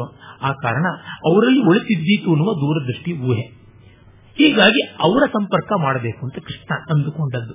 ಅಂದ್ರೆ ಕಾಣದ ಪಾಂಡವರ ಬಗ್ಗೆ ಅವರಿಗೆ ಪ್ರೀತಿ, ಯಾಕೆ ಅಂದ್ರೆ ಮೌಲ್ಯ ಪ್ರೀತಿ ಅವರಿಗಿದೆ ಎನ್ನುವಂತಹ ಒಂದು ತರ್ಕ. ಇನ್ನು ಇಲ್ಲಿದ್ದು ಒಳ್ಳೆಯವರಾಗಿದ್ದರೂ ಸಂದರ್ಭವಶದಿಂದ ಕೆಟ್ಟವರಾದಂತಹ ಕೆಲವರು. ಅವರಲ್ಲಿ ಕಾಶಿರಾಜ ಒಬ್ಬ ಇದ್ದಾನೆ, ಪಂಚಾಲ ನರೇಶ ದೃಪದ ಇದ್ದಾನೆ, ಈ ತರ 10 ಜನ. ಅವ್ರನ್ನೆಲ್ಲ ಒಳ್ಳೆಯವರ ಜೊತೆಗೆ ಬೆಸೆದರೆ ಮಾತ್ರ ಅವರು ಒಳ್ಳೆಯವರಾಗ್ತಾರೆ, ತಮ್ಮಂತೆ ತಾವು ಬಿಟ್ಬಿಟ್ರೆ ಕೆಟ್ಟವರಾಗ್ಬಿಡಬಲ್ಲರು. ಇನ್ನು ಉಳಿದವರು ತಮ್ಮಂತೆ ತಾವು ಕೆಟ್ಟವರು, ಇವ್ರ ಜೊತೆಗೆ ಇನ್ಯಾರು ಸೇರಿಸಿದ್ರೆ ಅವರೂ ಕೆಟ್ಟವರಾಗ್ತಾರೆ. ಈ ರೀತಿಯಾದಂತಹ ಜನ, ಇಂಥವರ ಮಧ್ಯದಲ್ಲಿ ಸಮಾಜದ ವ್ಯವಸ್ಥೆಯನ್ನು ನೋಡಿಕೊಳ್ಳಬೇಕು ಅಂದ್ರೆ ಕೃಷ್ಣಪಟ್ಟಿರಬಹುದಾದ ಪಾಡು ಏನು ಅಂತ ನಮಗೆ ಊಹೆಗೆ ಸಿಗುತ್ತದೆ. ಪಾಂಡವರು ದ್ರೌಪದಿ ಸ್ವಯಂವರದ ಹೊತ್ತಿಗೆ ಅಲ್ಲಿ ಅಭಿವ್ಯಕ್ತವಾಗುವಂತೆ ಮಾಡಿದ. ನೋಡಿ, ತನ್ನ ಜೊತೆಯವರನ್ನೆಲ್ಲ ಕರ್ಕೊಂಡು ಹೋಗಿದ್ದ, ತನ್ನ ಕಟ್ಟಾ ಶಿಷ್ಯ, ದೊಡ್ಡ ಯುದ್ಧತಂತ್ರ ಕೋವಿದ ಸಾತ್ವಿಕಿ ಇದ್ದಾನೆ, ಕೃತವರ್ಮ ಇದ್ದಾನೆ, ಗದ ಇದ್ದಾನೆ, ಶಿನಿ ಇದ್ದಾನೆ, ಬಲರಾಮ ಇದ್ದಾನೆ, ಸ್ವಯಂ ಕೃಷ್ಣನೇ ಇದ್ದಾನೆ. ತನಗೆ ಜೀವಕ್ಕೆ ಜೀವವಾಗಿರ್ತಕ್ಕಂಥ ಒಂದೇ ದಿವಸ ಹುಟ್ಟಿದ್ದು ಕೃಷ್ಣ ಮತ್ತು ಉದ್ಧವ, ದೇವಭಾಗ ಹಾಗೂ ಕಂಸಾದೇವಿಯರ ಮಗ ಉದ್ಧವ ಇದ್ದಾನೆ. ಇಷ್ಟು ಜನರು ಕೂಡ ಮತ್ಸ್ಯಂತರ ಭೇದನ ಮಾಡಬಲ್ಲ ಶಕ್ತಿ ಉಳ್ಳವರು. ಕರ್ಣನಂತವರು ಎಲ್ಲ ಬಂದು ಏನೆಲ್ಲ ಮಾಡಕ್ ಹೋಗಿ ಫ್ಲಾಪ್ ಆದ್ರೆ ಇವ್ರು ನಾವು ಹೋಗ್ತೀವಿ ಅಂದ್ರೆ ನೀವು ಹೋಗೋ ಹಾಗಿಲ್ಲ, ಇದು ಇನ್ನೊಬ್ಬರಿಗೆ ಮೀಸಲಾಗಿದೆ, ಸುಮ್ಮನೆ ಇರಿ, ನಾವು ನೋಡಕ್ ಬಂದಿದ್ದೀವಿ ಅಂತ ಅವ್ರನ್ನ ಹದ್ದುಬಸ್ತಲಿಟ್ಟು ಕೂಡಿಸ್ಕೊಳ್ಳೋದಿದೆಯಲ್ಲ. ಅಂದ್ರೆ ಆ ಟೆನ್ಷನ್ ಬಿಲ್ಡಪ್ ಮಾಡಿ ಅರ್ಜುನ ಬಿಟ್ಟು ಇನ್ಯಾರು ಇದನ್ನು ಭೇದಿಸೋಕ್ಕಾಗೋಲ್ಲ ಅಂತ ತಂದು ಕೊಡೋದು ಹೊರತು, ಆ 3 ಲೋಕದ ಗಂಡ ಅನ್ನುವ ಅವನ ಹೆಸರಲ್ಲಿ ಸ್ಥಾಪಿತವಾಗಬೇಕಲ್ಲ, ಅದು ಹೇಗೆ ಸಾಧ್ಯ? ಅದಕ್ಕೆ ಬೇಕಾದ ವ್ಯವಸ್ಥೆ. ಅಂದ್ರೆ ಒಬ್ಬರು ಯೋಗ್ಯರು ಅಂತ ಗೊತ್ತಾದ ಮೇಲೆ ಆ ಯೋಗ್ಯರಿಗೆ ಒಂದು ಲ್ಯಾಂಡ್ ಮಾಡಿ ಅವ್ರನ್ನ ಒಂದು ಲಾಂಚ್ ಮಾಡಬೇಕಲ್ಲ, ಆ ಲಾಂಚಿಂಗ್ ಪ್ಯಾಡ್ ಅರ್ಜುನ್ಗಾದಂಥದ್ದು ಸ್ವಯಂವರ ಮಂಟಪ. ಇದು ಒಂದು ಯುಕ್ತಿ, ಇದು ಒಂದು ತಂತ್ರ, ಅಷ್ಟು ಮಾಡಬೇಕು. ತುಂಬಾ ಸಾಹಸ ಅದು, ಅದನ್ನು ಮಾಡಬಲ್ಲ. ಅಂದ್ರೆ ತಾನೂ ಕೂಡ ಅರ್ಜುನ ಮುಂದೆ ಕಡಿಮೆ ಅಂತ ತೋರಿಸ್ಕೊಳ್ಬೇಕಾಗುತ್ತೆ. ಅವನು ಮತ್ಸ್ಯಂತ್ರಾದಿಗಳಿಂದ ಭೇದನ ಮಾಡಿದವನೇ, ಅಷ್ಟಮಹಿಷಿಯದಲ್ಲಿ ಒಬ್ಬಳನ್ನ ಮತ್ಸ್ಯಂತ್ರ ಭೇದನ ಮಾಡಿಯೇ ಕೈ ಹಿಡಿದದ್ದು. ಆದರೂ ಈ ಸಾಹಸ ನನ್ನ ಕೈಯಲ್ಲಿ ಸಾಧ್ಯ ಇಲ್ಲ ಅನ್ನುವ ಪ್ರತಿಬಿಂಬ ಕೊಟ್ಟಾಗಲೇ ಪಾಂಡವರ ಉತ್ಕರ್ಷ ಬರುವುದು. ತುಂಬಾ ಚೆನ್ನಾಗಿ ಆ ಸೂಕ್ಷ್ಮತೆಗಳನ್ನ ಭೈರಪ್ಪನವರು ಪರ್ವದಲ್ಲಿ ಯುವಿಧಾನ ಸಾತ್ವಿಕೆಯ ಮೂಲಕ ತೋರ್ಪಡಿಸ್ತಾರೆ ಒಂದು. ಇನ್ನು ಭೀಮನ ಮೂಲಕವಾಗಿ ಜರಾಸಂಧನ ಕೊಲಿಸ್ತಾರೆ. ಜರಾಸಂಧನಿಗೆ ಪಾಂಡವರಿಗೇನು ದ್ವೇಷ ಇಲ್ಲ, ಯಾದವರಿಗೂ ಜರಾಸಂಧನಿಗೂ ದ್ವೇಷ. ತನ್ನ ಅಳಿಯನನ್ನ ಕೊಂದ ಕೃಷ್ಣ, ಹೆಣ್ಣು ಮಕ್ಕಳಿಬ್ಬರು ಆಸ್ತಿ ಪ್ರಾಪ್ತಿಯರು ವಿಧವೆಯರಾದರು. ಎಲ್ಲಕ್ಕಿಂತ ಮಿಗಿಲಾಗಿ ತನ್ನ ಚಕ್ರವರ್ತಿತ್ವ ಸಾರ್ವಭೌಮತ್ವ ಯಾವುದಿದೆ, ಸಮ್ರಾಟ್ ಪದವಿ, ಅದಕ್ಕೆ ಒಂದು ಸವಾಲಾದ ಈ ಗೊಲ್ಲರ ಹುಡುಗ ಅಂತ ಅವನಿಗೆ ಬಹಳ ಕೋಪ ಇತ್ತು, ರೋಷ ಕಷಾಯಿತನಾಗಿದ್ದ. ಅಂತವರ ಎದುರಿಗೆ ಭೀಮನನ್ನೇ ಇಟ್ಟ. ಅಂದ್ರೆ ಭೀಮಾರ್ಜುನರು ಅತಿಶಯ ಪರಾಕ್ರಮಿಗಳು ಅಂತ ಲೋಕಕ್ಕೆ ಗೊತ್ತಾಗಬೇಕು. ಅವನು ಯುವಿಧಾನ ಸಾತ್ವಿಕ ಹೇಳ್ತಾನೆ, ಕೃಷ್ಣ ಅರ್ಜುನನಿಗೆ ಭೀಮನಿಗೆ ಇವರುಗಳಿಗೆ ಈ ಕ್ರೆಡಿಟ್ ಯಾಕೆ ಕೊಡಿಸ್ದ, ನಮ್ಮ ಯಾದವರಲ್ಲಿ ಯಾರಿಗೂ ಯಾಕೆ ಮಾಡಲಿಲ್ಲ ಅಂತ ಅವನ ಮನಸ್ಸಲ್ಲೂ ಒಂದು ಸಂದೇಹ ಬರುತ್ತೆ. ಏನೋ ಏನೋ ವಿಶೇಷ ಕಾರಣ ಇರಬಹುದು. ಕಾರಣ ಇಷ್ಟೇ, ಯಾದವರು ಒಂದು ಸಾಮ್ರಾಜ್ಯ ವ್ಯವಸ್ಥೆಯ ಮೂಸಿಯಲ್ಲಿ ಹಾಗೆ ಬರಲಿಲ್ಲ. ಅವರು ಡೆಮಾಕ್ರಸಿ ಗಣತಂತ್ರ ವ್ಯವಸ್ಥೆಯಲ್ಲಿದ್ದು, ಅವ್ರಿಗವರೇ ನಾಯಕನ ಆಯ್ಕೆ ಮಾಡ್ಕೊಳ್ತಾರೆ, ಬೈದಾಡ್ತಾ ಇರ್ತಾರೆ, ಗುದ್ದಾಡ್ತಾ ಇರ್ತಾರೆ, ಯಾರ ಬಗ್ಗೆ ಯಾರಿಗೂ ಅಂತ ಗೌರವ ಇಲ್ಲ. ಈಗ ಒಬ್ಬ ಡಿಕ್ಟೇಟರ್ ಬಗ್ಗೆ ಇರುವಷ್ಟು ಗೌರವ ಒಬ್ಬ ಪ್ರಜಾಪ್ರತಿನಿಧಿ ಬಗ್ಗೆ ಇರೋದಿಲ್ಲ. ಇವತ್ತು ರೂಲಿಂಗ್ ಅಲ್ಲಿದ್ದಾನೆ, ನಾಳೆ ಅಪೋಸಿಷನ್ ಅಲ್ಲಿ ಕೂತ್ಕೋತಾನೆ, ಅದರಿಂದ ಅವನು ಜಾಸ್ತಿ ಬಿಂಕವೂ ಮಾಡುವಂತೆ ಇಲ್ಲ. ಹೀಗಾಗಿ ಬಹಳ ಕೇವಲವಾಗ್ಬಿಡ್ತಾನೆ. ಅದೇ ಒಬ್ಬ ರಾಜನಾಗುವವನು ಯಾವ ಒಂದು ಸಾರ್ವಭೌಮೀಯವಾದ ವ್ಯವಸ್ಥೆಯಿಂದ ಬಂದವನಿಗಾದ್ರೆ ಅವನೊಬ್ಬ ಒಳ್ಳೆಯವನಾದ ಸಾಕು, ಮಿಕ್ಕವರೆಲ್ಲರ ಮೇಲೆ ಮಾಡ್ತಾನೆ, ಆ ಅಧಿಕಾರವನ್ನು ಸ್ಥಾಪಿಸಬಲ್ಲ. ಧರ್ಮರಾಜ ಅಂಥವನಿದ್ದಾನೆ, ಅವರೆಲ್ಲ ವ್ಯವಸ್ಥೆ ಬಂದಿದೆ, ಯಾದವರ ವ್ಯವಸ್ಥೆಯಲ್ಲಿ ಇಲ್ಲ. ಹೀಗಾಗಿ ಇವರಲ್ಲೊಬ್ಬ ರಾಜ ಆದರೆ ಇವನು ಸರಿಯಾಗ್ತಾನೆ ಅಂತ ಹೇಳೋಕ್ಕಾಗಲ್ಲ. ಆಗೋದಿದ್ರೆ ಕೃಷ್ಣ ಆಗಬೇಕು, ತಾನು ಆಗೋಲ್ಲ ಅಂತ ಅಂದಾಯಿತು. ಇನ್ನು ಇವರು ಯಾರು ಸಾರ್ವಭೌಮರಾಗೋಲ್ಲ. ಜೊತೆಗೆ ಯಾದವರು ಶಾಪೋಪಹತರಾಗಿ ಪ್ರಾಪ್ತ್ಯ ಕ್ಷತ್ರಿಯರು ಅನಿಸಿಕೊಂಡಿದ್ದಾರೆ. ಅದರಿಂದ ಅವ್ರನ್ನ ತಂದು ಮುಖ್ಯ ಮಾರ್ಗದಲ್ಲಿ ಇಡುವುದು ಕಷ್ಟ. ಜೊತೆಗೆ ಇಲ್ಲಿ ದೂರದೃಷ್ಟಿ ಇರುವವರು ಯಾರೂ ಇಲ್ಲ. ಇದ್ದಲ್ಲಿ ಅವ್ರು ಯಾರೂ ಕೂಡ ತನ್ನ ಪರಿವಾರದವರೇ ಹೊರತು ತನಗಿಂತ ಭಿನ್ನರಲ್ಲ. ತನ್ನ ಅಣ್ಣ ಬಲರಾಮ, ಅವನಿಗೆ ದೂರದೃಷ್ಟಿಯೇ ಇಲ್ಲ. ಅವನಿಗೆ ಹಳೆಯ ಒಂದು ಕೆಲವು ವಿಜಯಗಳನ್ನು ನೆನೆಸ್ಕೊಂಡು ಸಂತೋಷ ಪಡ್ತಾ ಕುಡಿಯುತ್ತಾ ಜೂಜಾಡ್ತಾ ಇರಬಲ್ಲ ಅಷ್ಟೇ. ಮದುವೆ ಮಂಟಪದಲ್ಲಿ ಜೂಜಾಟ ಆಡ್ತಾ ಇದ್ದವರಲ್ವ ಇವರೆಲ್ಲ. ರುಕ್ಮಿಣಿಯ ಮೊಮ್ಮಗ ಅನಿರುದ್ಧನಿಗೆ, ರುಕ್ಮಿಣಿಯ ಮೊಮ್ಮಗಳಿಗೆ ಮದುವೆ ಆಗುವಾಗ ಮದುವೆ ಮಂಟಪದಲ್ಲಿ ಜೂಜಾಟ ಆಡ್ತಾ ಇದ್ದಿದ್ದು ರುಕ್ಮಿಣಿ ಬಲರಾಮನ ಕಣ್ಣು ಸತ್ತಿದ್ದು. ಎಷ್ಟು ದೊಡ್ಡ ಸಮಸ್ಯೆ ಆಯಿತು. ಅದು ಬೇರೆಯೇ ಅಧಿಕರಣ ಬಿಡಿ. ಹೀಗೆಲ್ಲ ಇರುವಂತಹ ಜನಗಳನ್ನ ಯಾವ ತರ ಇಟ್ಕೊಳ್ಬಹುದು? ಇನ್ನು ಸತ್ರಾಜಿತರಿಗೆ ಬರೀ ದುಡ್ಡು ಕಾಸುಗಳಲ್ಲಿಯೇ ಮೋಜು. ಸಂಪಾದನೆ ಸಂಪಾದನೆ ಸಂಪಾದನೆ, ಅದನ್ನು ಮತ್ತೆ ಬಂಗಾರವಾಗಿ ಮಾಡಿ ಮಾಡಿ ಮಾಡಿ ಮಾಡಿ ಇಡ್ತಕ್ಕಂಥದ್ದು ಇಂಥ ಯಾದವ ಪ್ರಮುಖರು. ಇನ್ನು ಪಾಪ ರಬ್ಬರ್ ಸ್ಟ್ಯಾಂಪ್ ತರ ಇರುವ ಉಗ್ರಸೇನ. ಹೆಂಡತಿಯರ ಸಂಖ್ಯೆ ಮಕ್ಕಳ ಸಂಖ್ಯೆಯಲ್ಲೇ ತತ್ತರಿಸಿ ಹೋಗ್ತಾ ಇರತಕ್ಕಂಥ ವಸುದೇವ. ಏನು ಮಾಡೋದಕ್ಕೆ ಸಾಧ್ಯ? ಇವರಿಂದ ಏನೂ ಆಗೋಲ್ಲ. ಹಾಗಾಗಿ ಯಾದವರಲ್ಲಿ ಎಲಿಜಿಬಲ್ ಕ್ಯಾಂಡಿಡೇಟ್ ಇಲ್ಲ.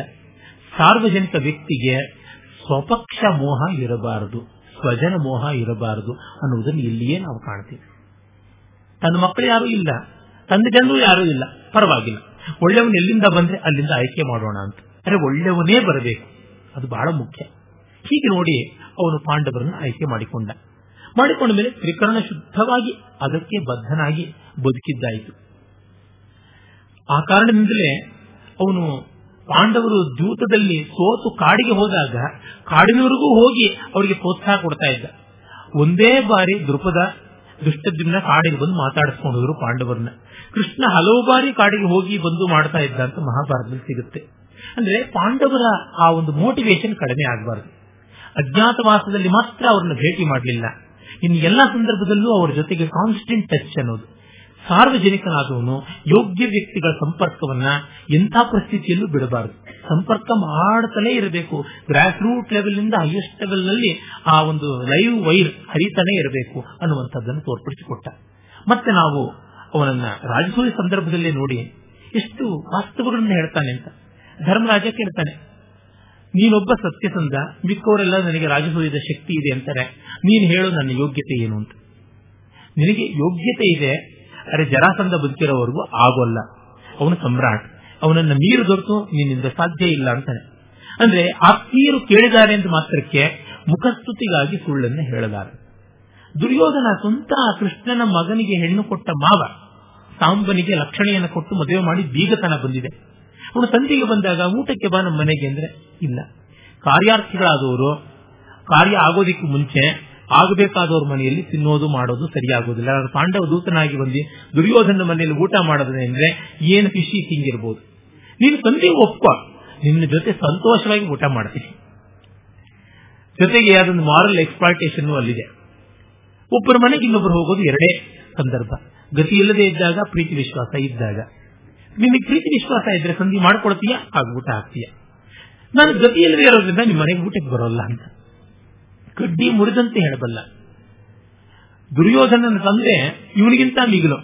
ಇವನು ಬರೋಕ್ ಮುಂಚೆನೆ ಕೃಷ್ಣನಿಗೆ ಅಷ್ಟು ಚರ್ಮಗಳನ್ನ, ಇಷ್ಟು ಚೀನಿ ಚೀನಾಂಬರಗಳನ್ನ, ಈ ಹಾರ ಕೇಯೂರಗಳನ್ನ, ಈ ಹೆಣ್ಣುಗಳನ್ನ, ದಾಸಿಗಳನ್ನ, ಇವ್ರನ್ನೆಲ್ಲರನ್ನೂ ರೆಡಿ ಮಾಡಿರುವಂತಾನೆ. ಇದ್ರ ಹೇಳ್ತಾನೆ, ಇವಕ್ಕೆಲ್ಲ ಮರುಳಾಗುವಂತಹ ಮಹಾನುಭಾವನೆ ಕೃಷ್ಣ, ಸುಮ್ಮನೆ ಇವರು ಬಾಯಿ ಮುಚ್ಚಿಕೊಂಡು. ಸಂಧಿ ಆದ್ರೆ ಮಾತ್ರ ಅವನು ಸಂತೋಷ ಪಡ್ತಾನೆ, ಬೇರೆ ದೃಷ್ಟಿಯಿಂದ ಅಲ್ಲ ಅಂತ. ಅಂದ್ರೆ ಸಾರ್ವಜನಿಕನಾದವನು ಯಾವುದೇ ಪ್ರಲೋಭನೆಗೆ ಅತೀತ ಅನ್ನೋದನ್ನು ಎಸ್ಟಾಬ್ಲಿಷ್ ಮಾಡಿರಬೇಕು. ಅವನ ಮೇಲೆ ಬಂದ ಅಪವಾದವನ್ನು ಸರ್ವತಾ ತೊಳ್ಕೊಳ್ಳೋಕೆ ಸಿದ್ಧ ಆಗಿರಬೇಕು. ಅದಕ್ಕೆ ಕ್ಲಾಸಿಕ್ ಎಕ್ಸಾಂಪಲ್ ಸ್ಯಮಂತಕ.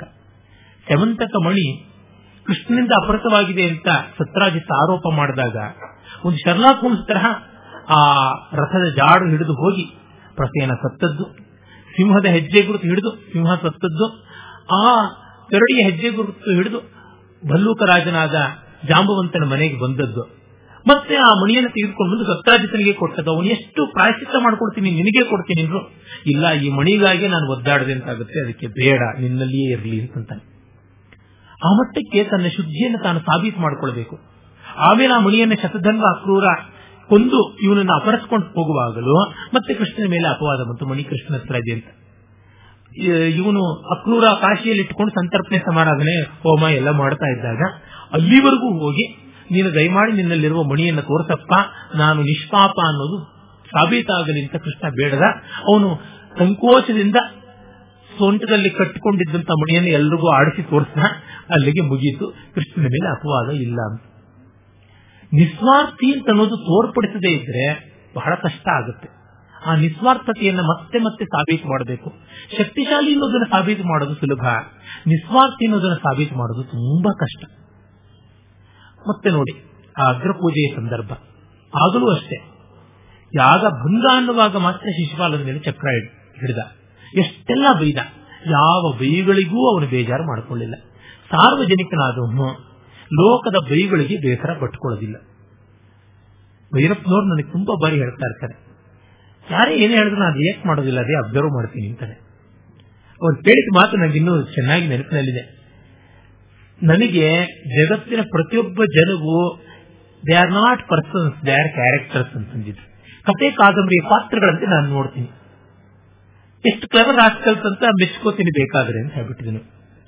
ವಿಚಾರ ಇತ್ಯಾದಿಗಳು ಹೇಳಬೇಕಾದಾಗ ಅಷ್ಟೇನೆ, ಎಷ್ಟು ನನ್ನನ್ನು ವ್ಯಕ್ತಿಯಾಗಿ ನಿಂದೆ ಮಾಡಿದ್ರು ನನಗೇನು ಅನ್ಸೋದಿಲ್ಲ ಅಂತ. ಸಾರ್ವಜನಿಕ ವ್ಯಕ್ತಿಯಾಗಿ ಕೃಷ್ಣ ಆ ಎತ್ತರವನ್ನು ಮುಟ್ಟಿದ್ದ. ಯಜ್ಞಭಂಗವಾಗುವಾಗ ಮಾತ್ರ ಆ ಕೆಲಸವನ್ನು ಮಾಡಿದ. ಹೀಗೆ ಭಯವನ್ನೂ ತಂದುಕೊಟ್ಟ ಮಿಕ್ಕವರಿಗೆ. ದುರ್ಯೋಧನಾದಿಗಳು ಆಗಲೇ ತಮ್ಮ ಬೇಳೆ ಬೇಯಿಸಿಕೊಳ್ಬೇಕು ಅಂತಿದ್ರು. ಯಾವಾಗ ಚಕ್ರಾಯುಧಕ್ಕೆ ಇವನು ಬಲಿಯಾದನೋ ತೆಪ್ಪಗಾದ್ರು. ಅಂದ್ರೆ reacting at the right time ಇದೆಯಲ್ಲ, ಟೈಮಿಂಗ್ ತುಂಬಾ ಮುಖ್ಯ. ಸಾರ್ವಜನಿಕ ವ್ಯಕ್ತಿ ಆ ಸರಿಯಾದ ಕಾಲವನ್ನು ಸಾಧಿಸಿ ಬಲಿ ಹಾಕಬೇಕು, ಆ ತರಹ ಮಾಡಿದ್ದನ್ನು ನಾವು ಕಾಣ್ತೀವಿ. ಮತ್ತೆ ಕ್ರೈಸಿಸ್ ಮ್ಯಾನೇಜ್ಮೆಂಟ್ ಎಷ್ಟು ಅದ್ಭುತವಾದದ್ದು ಕೃಷ್ಣನು. ಒಂದೇ ವಿಷಯಕ್ಕೆ ಇಬ್ಬರು ಬಂದಾಗ ಹೇಗೆ ನಡ್ಕೊಳ್ಬೇಕು, ಪರಸ್ಪರ ಪರಿಚಿತರು, ಅವರಿಬ್ಬರು ಪರಸ್ಪರ ಶತ್ರುಗಳು. ದುರ್ಯೋಧನ ಮತ್ತು ಅರ್ಜುನ ಇಬ್ಬರೂ ಬಂದು ಕಾಲ್ದೆಸೆಗೆ ತಲೆದೆಸೆಗೆ ನಿಂತು ಸಹಾಯವನ್ನು ಬೇಡದಾಗ ಯುದ್ಧಕ್ಕೆ ತನ್ನ ಪಕ್ಷದ ಪರೀಕ್ಷೆಯನ್ನು ಮಾಡಿಕೊಳ್ಬೇಕು. ಅರ್ಜುನ ಕೃಷ್ಣನನ್ನ ಕೋರಿದ ಅಂದ್ರೆ ಮೌಲ್ಯ ಪ್ರಜ್ಞೆಯನ್ನು ಕೋರಿದ ಅಂತ ಅರ್ಥ. ಅಂದ್ರೆ ಜೀವನದ ಸಾರ್ವಜನಿಕ ಯಾವತ್ತೂ ತನ್ನಲ್ಲಿ ಯಾವ ವಿಶ್ವಾಸ ಇಟ್ಟಿದ್ದಾರೆ ಜನತೆ ಅನ್ನೋದನ್ನು ಪರೀಕ್ಷೆ ಮಾಡಿಕೊಂಡು ಅದರಂತೆ ವ್ಯವಹರಿಸಬೇಕೆ ಹೊರತು, ವಿಶ್ವಾಸ ಇಡದೇ ಇದ್ದಾಗ ವ್ಯವಹರಿಸಿ ತುಂಬಾ ಅಧಃಪತನಕ್ಕೀಡಾಗಿ ಅವರನ್ನು ಹಾನಿ ಮಾಡುವಂತದ್ದಾಗುತ್ತೆ. ಅದು ಆಗದಂತೆ ನೋಡಿಕೊಳ್ಳುವಂತಹದ್ದು ಅವನ ಒಂದು ಉದ್ಯೋಗ ಪರ್ವದಲ್ಲಿ ಕಾಣುವಂತಹ ಸಹಾಯ ಯಾಚನೆಗೆ ಬಂದ ಕೌರವ ಪಾಂಡವರಿಗೆ ಕೊಟ್ಟ ಭಾಗದಲ್ಲಿ ಕಾಣಿಸುತ್ತೆ. ಮತ್ತೆ ನೋಡಿ, ಯಾದವರಲ್ಲಿಯೇ ಕೃಷ್ಣನ ಕಂಡ್ರೆ ಆಗದೇ ಇರೋರಿದ್ರು. ಬಲರಾಮನ ಪಕ್ಷಪಾತಿಗಳು, ಒಂದು ಜನ ದುರ್ಯೋಧನ ಪಕ್ಷಪಾತಿಗಳು, ಇವರೆಲ್ಲ ಅವರೆಲ್ಲರೂ ಕೂಡ ಕೃತವರ್ಮನ ನೇತೃತ್ವದಲ್ಲಿ ಸೈನ್ಯ ಬಂದು ಆ ಕಡೆ ನಿಲ್ತು. ಅಂದ್ರೆ ಡಿಸಿಡೆಂಟ್ ಇದ್ದಾರೆ, ಒಳಗೆ ಆಂತರಿಕವಾದ ವಿರೋಧಿಗಳಿದ್ದಾರೆ, ಪಕ್ಷ ವಿರೋಧಿ ಚಟುವಟಿಕೆಗಳು ಮಾಡ್ತಾ ಇರೋದಿದ್ದಾರೆ. ಅಂದ್ರೆ ಅವರೆಲ್ಲ ಪೋಲರೈಸ್ ಆಗಿ ಒಂದು ಕಡೆ ಬಂದು ಬಿಡ್ಲಿ ಅಂತಲೇ ಅಂತಾನೆ. ಅವ್ರು ಒಳಗಿದ್ದು ತೊಂದರೆ ಮಾಡೋಕ್ಕಿಂತ ಆಚೆಗೆ ಹೋಗ್ಲಿ, ಪರವಾಗಿಲ್ಲ. ಅದು ಉದಾರತೆ ಆಗಬೇಕು, ಅಂತರವಾಗಬೇಕು, ಅನಿಷ್ಟವೆಲ್ಲ ಒಂದು ಕಡೆ ಸೇರಬೇಕು. ಇಷ್ಟನ್ನು ಮಾಡಬಲ್ಲ. ಮತ್ತೆ ಎಲ್ಲದಕ್ಕಿಂತ ಮಿಗಿಲಾಗಿ ಚತುರುಪಾಯಿಗಳು ಸಾಮದಾನ ಭೇದ ದಂಡಗಳನ್ನ ಅಷ್ಟು ಚೆನ್ನಾಗಿ ಬಳಸತಕ್ಕಂಥದ್ದು ಸಾರ್ವಜನಿಕದಲ್ಲಿ ತುಂಬಾ ತುಂಬಾ ಮುಖ್ಯ. ಮೊದಲು ಹೋಗಿ ದುರ್ಯೋಧನ ಒಳ್ಳೆ ಮಾತಿಂದ ಕೇಳಿದ, ಕೊಟ್ಟು ಬಿಡಪ್ಪ ರಾಜ್ಯ ಅಂತ. ಸಾಮ ಕೊಡಲ್ವೋ, ಪೂರ್ತಿ ರಾಜ್ಯ ಬೇಕಿಲ್ಲ, ಒಂದು ಹಳ್ಳಿ ಕೊಡು, 5 ಹಳ್ಳಿ ಕೊಡು ಸಾಕು. ಇಂದ್ರಪ್ರಸ್ಥ, ಜಯಂತಪ್ರಸ್ಥ, ವಾರಣಾವ್ರತ, ವೃಕಸ್ಪ್ರಸ್ಥ, ಈ ತರದ್ದು ಕೆಲವು, ಇನ್ನೇನು ಬೇಕಿಲ್ಲ ಅಂತನ್ನುವಂತಹ ಮಾತುಗಳನ್ನ. ಅದೂ ಆಗಲ್ಲ ಅಂತಂದ್ರೆ ಇಂತಹ ನೀಚನಿಗೆ ನೀವು ಬೆಂಬಲ ಕೊಡ್ತಿರಲ್ಲ, ಏನು ಸರಿಯಾ ಅನ್ನುವಂತೆ ಅಲ್ಲಿದ್ದ ಭೀಷ್ಮ ದ್ರೋಣಾದಿಗಳಿಗೆಲ್ಲ ಅಳುಕು ಕಾಡುವಂತೆ ಮಾಡಿದ್ದು, ಕರ್ಣಭೇದನ ಮಾಡಿದ್ದು, ಇವೆಲ್ಲ ನೋಡಿದಾಗ ಒಡನೊಡನೆಯೇ ಆ ಭೇದೋಪಾಯ ಮತ್ತೆ ದಂಡೋಪಾಯ ಅದು ಇದ್ದದ್ದೇ. ಆ ಭೇದೋಪಾಯದ ರೀತಿ ಯಾವ ಮಟ್ಟದ್ದಂದ್ರೆ, ಯುದ್ಧ ಇನ್ನೇನು ಆರಂಭವಾಗಬೇಕು, ಗೀತೋಪದೇಶ ಆಗಿದೆ, ಧರ್ಮರಾಜ ಭೀಮಾರ್ಜುನಾದಿಗಳೆಲ್ಲ ಬರಿಗಾಲಲ್ಲಿ ಭೀಷ್ಮ ದ್ರೋಣ ಕೃಪಾ ಶಲ್ಯ ಈ 4 ಜನಕ್ಕೆ ಹೋಗಿ ಬೇಡ್ಕೊಂಡಿದ್ದಾರೆ, ನಿಮ್ಮೆಲ್ಲ ಕತ್ತಿ ಎತ್ತೀವಿ ನಾವು, ಕೈ ಎತ್ತೋದನ್ನು ಮನ್ನಿಸಬೇಕು, ಗತ್ಯಂತರವಿಲ್ಲ ಅಂತ. ತೊಂದರೆ ಇಲ್ಲ, ತುಂಬಾ ಒಳ್ಳೆಯದು, ನೀವು ಬರದೇ ಇದ್ರೆ ನಮಗೆ ಬೇಸರವಾಗ್ತಾ ಇತ್ತು, ವಿಜಯೀ ಭವ ಅಂತ ಅವರವರ ಮೃತ್ಯು ರಹಸ್ಯಗಳನ್ನು ಅವರು ಹೇಳ್ಕೊಳ್ತಾರೆ. ಆಗ ಕೃಷ್ಣ ಅವರ ಜೊತೆ ಹೋಗಲ್ಲ. ಇವರು ಸಾಕು ಪಾಂಡವರು ಎಮೋಷನಲ್ ಎಕ್ಸ್ಪ್ಲಾಯಿಟೇಷನ್ಗೆ, ತಾನು ಬೇರೆ ಕೆಲಸ ಮಾಡಬೇಕು ಅಂತ ನೇರ ಕರ್ಣನ ಪಾಳ್ಯಕ್ಕೆ ಹೋಗ್ತಾರೆ. ಮಹಾಭಾರತದಲ್ಲಿ ದಾಸರು ಹೇಳಿರುವ ಆ ಮಾತುಗಳಂತೂ ಅತ್ಯದ್ಭುತವಾದದ್ದು. ಕರ್ಣನ ಪಾಳ್ಯಕ್ಕೆ ಹೋಗಿ ಹೇಳ್ತಾನೆ, ಗೊತ್ತಾಗಿರುತ್ತಲ್ಲ ಭೀಷ್ಮ ಇರೋವರೆಗೂ ಕರ್ಣ ಯುದ್ಧ ಮಾಡಲ್ಲ ಅಂತ, ಈ ಹೇಗೂ ಈ ಮುದುಕ ಇರೋವರೆಗೂ ಅವ್ರ ಪಕ್ಷ ಯುದ್ಧ ಮಾಡಲ್ಲ, ನಮ್ ಕಡೆ ಬಂದು ಯುದ್ಧ ಮಾಡುವಷ್ಟು ದಿವಸ ಅಂತ ಕೇಳ್ತಾನೆ. ಕರ್ಣ ಹೇಗೆ ಕಂಗೆಟ್ಟಿರಬೇಕು ನೋಡಿ, ಇಷ್ಟು ವಿಶ್ವಾಸ ಇಟ್ಕೊಂಡಿದ್ದಾನಲ್ಲ ಅಂತ ಎದೆ ಉಕ್ಕಿಯೂ ಬರಬಹುದು. ಜೊತೆಗೆ ಬೆಂದವನ್ನೇ ಹಿರದದ್ದೇ ಲಾಭ, ಬಂದ್ರೆ ಲಾಭ. ಬೆಟ್ಟಕ್ಕೆ ತಲೆ ಕೂದಲು ಕಟ್ಟಿ ಎಳೆದ್ರೆ ಹೋದ್ರೆ ತಲೆ ಕೂದಲು ಆಯ್ತು, ಬಂದ್ರೆ ಬೆಟ್ಟ ಬಂತು, ಅಷ್ಟೇ ಕೃಷ್ಣನ ತಂತ್ರ. ಈ ರೀತಿಯಾದದ್ದು ಸಾರ್ವಜನಿಕ ಲೋಕಹಿತಕ್ಕೆ ಯಾವುದೆಲ್ಲ ತಂತ್ರಗಳನ್ನು ಅನುಸರಿಸಬೇಕು ಅಷ್ಟು ಅನುಸರಿಸಬೇಕು. ಅದು ಮಾತ್ರವಲ್ಲ, ಕಡೆಯಲ್ಲಿ ನೋಡಿ ಯಾರ ಜ್ಞಾನವು ಯಾರ ತಿಳಿವು ಯಾವ ಹಂತದಲ್ಲಿ ವ್ಯರ್ಥವಾಗಬಾರದು ಅಂತ. ಕೌರವ ಪಕ್ಷದಲ್ಲಿಯೇ ಇದ್ದು ಭೀಷ್ಮ ಸತ್ತ ಬಿದ್ದ, ಆ ಉತ್ತರಾಯಣ ಪುಣ್ಯಕಾಲ ಬರುವವರೆಗೂ ಶರಕಲ್ಪದಲ್ಲಿ ಮಲಗಿದ್ದು ನಿರೀಕ್ಷೆ ಮಾಡ್ತೀನಿ ಅಂತಂತಿದ್ದ. ಹಾಗಾಗಿ ಧರ್ಮರಾಜನಿಗೆ ಪಟ್ಟಾಭಿಷೇಕವಾಗಿ ಅವನು ಕೃಷ್ಣನನ್ನು ಮಾತಾಡೋಕೆ ಬಂದಾಗ, ಕೃಷ್ಣ ಈಗ ನಮ್ಮ ಮಾತುಕತೆಗಳಲ್ಲ ಸಮಯ, ಈ ಯುಗದ ಜ್ಞಾನ ಬಾಣಗಳ ಚಿತೆಯ ಮೇಲೆ ಬೇಯ್ತಾ ಇದೆ, ಅದು ಆರಿ ಹೋಗುವ ಮುನ್ನ ಬಾ ಅದನ್ನ ಪಡ್ಕೊಳ್ಳೋಣ ಅಂತ ಹೇಳಿ ಅತಿ ದೀರ್ಘವಾದ ಶಾಂತಿ ಅನುಶಾಸನ ಪರ್ವಗಳಲ್ಲಿ ಯಾವುದನ್ನು ಭೀಷ್ಮ ಸಾಧಿಸಲಿಲ್ಲವೋ ಕ್ರಿಯಾತ್ಮಕವಾಗಿ ಕೇವಲ ಮಾಹಿತಿಯ ಮೂಲಕ ಇಟ್ಕೊಂಡಿದ್ನೋ ಆ ಫ್ಲಾಪಿಗಳನ್ನೆಲ್ಲ ಡೌನ್ಲೋಡ್ ಮಾಡಿಕೊಳ್ತಕ್ಕಂಥದ್ದು. Bhishma is a floppy, he who has flops is a floppy. ಆದರೆ ಈ ಫ್ಲಾಪಿಗಳಿಗೆಲ್ಲ ಅದೇನಾದರೂ ಧರ್ಮರಾಜನಿಗೆ ಪ್ರಯೋಜನಕ್ಕೆ ಬಂದೀತಾ ಅನ್ನುವಂತಹ ದೃಷ್ಟಿ. ಅಂದರೆ ಎಲ್ಲಿಯೂ ಕೂಡ ಗುಣಗ್ರಹಣ, ವ್ಯಕ್ತಿಯ ವಿಷಯದಲ್ಲಿ ಅವನು ಕೆಟ್ಟದ್ದು ಒಳ್ಳೆಯದು ಅಂತ ಅನ್ನೋದಕ್ಕಿಂತ ವಿಚಾರದ ವಿಷಯದಲ್ಲಿ, ಆದರ್ಶಗಳ ವಿಷಯದಲ್ಲಿ, ಧ್ಯೇಯದ ವಿಷಯದಲ್ಲಿ ಈ react to the situation not to the persons ಅನ್ನುವಂಥದ್ದು ಇದು ಸಾರ್ವಜನಿಕದಲ್ಲಿ ನಾವು ಕಾಣಬೇಕಾದ್ದು. ಆ ಕಾರಣದಿಂದಲೇ ಎಲ್ಲಿಯೂ ಅಳದೇ ಇದ್ದ ಕೃಷ್ಣ, ಇಡೀ ಮಹಾಭಾರತದಲ್ಲಿ ಒಮ್ಮೆ ಕೂಡ ಅಳದ ಕೃಷ್ಣ, ದುರ್ಯೋಧನ ಸತ್ತು ಕಂಗೆಟ್ಟ ಧೃತರಾಷ್ಟ್ರ ಮತ್ತು ಗಾಂಧಾರಿಯರನ್ನ ನೋಡಿದಾಗ ಅವರು ಕೈ ಹಿಡ್ಕೊಂಡು ಅತ್ತ ಅಂತ ಬರುತ್ತೆ. ಏನಂದ್ರೆ ಅನ್ಯಾಯವಾಗಿದೆ, ಅವರಿಗೆ ಸಮಾಧಾನ ಆಗಬೇಕಾಗಿದೆ.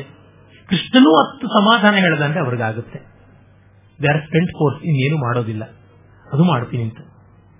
ಹೀಗಾಗಿ ಗಾಂಧಾರಿಯ ಶಾಪವನ್ನು ಶಾಂತಿಯಿಂದ ಸ್ವೀಕರಿಸಿ ಜೀರ್ಣಿಸಿಕೊಳ್ಳೋಕ್ಕಾಯ್ತು. ಬೇಕಾದಷ್ಟು ಜನ ಶಾಪಗಳಾಗ್ತಾರೆ, ಬೈತಾರೆ, ಎಲ್ಲ ಮಾಡ್ತಾರೆ, ಅದನ್ನು ಒಪ್ಕೊಳ್ಳೋಣ, ಮಾಡೋಣ, ಅದಕ್ಕೇನು ಬೇಕು ಅದನ್ನ. ಗಾಂಧಾರಿ ಹೇಳ್ತಾನೆ, ಅಮ್ಮ ನಿನ್ನ ಅಹಂಕಾರ, ನಿನ್ನ ಅಸೂಯೆಯಿಂದಲೇ ನಿನ್ನ ಮಗ ಸತ್ತ, ನಿನ್ನ 100 ಜನ ಸೊಸೆಯರು ವಿಧವೆಯರಾದದ್ದೇ ನಿನಗೆ ಸಂಕಟ ಆಯಿತು, 18 ಲಕ್ಷ ಸಂಖ್ಯೆ ವಿಧವೆಯಾದದ್ದು ನೀನು ನೋಡ್ಲಿಲ್ವೇ, ಇರಲಿ ನನ್ನ ಜನ ಏನು ಒಳ್ಳೆಯವರಲ್ಲ, ಅವ್ರಿಗೂ ಬರುತ್ತೆ ಕೊನೆಗಾಲ, ನಿನ್ನ ಶಾಪವೇ ಅದಕ್ಕೆ ಸಾಕ್ಷಿ ಅಂತ. ಅಂದ್ರೆ ಸ್ವಪಕ್ಷ ಪರಪಕ್ಷ ಭೇದ ಇಲ್ಲದೆ ಎಲ್ಲರಿಗೂ ಮಾಡಬೇಕಾದ ಸಲ್ಲಿಸಬೇಕಾದ ಸಲ್ಲಿಸೋದು. ಮತ್ತೆ ಅನೃಣಾಸ್ಯಾಮ ಇಹ ಅನೃಣಾಸ್ಯಾಮ ಪರಸ್ಮಿನ್ ಅಂತ ವೇದ ಹೇಳುತ್ತಲ್ಲ, ಎಲ್ಲಿಯೂ ಅನೃಣನಾಗಿ ಹೋದ, ಸಾಲ ಚುಕ್ತ ಮಾಡಿದ.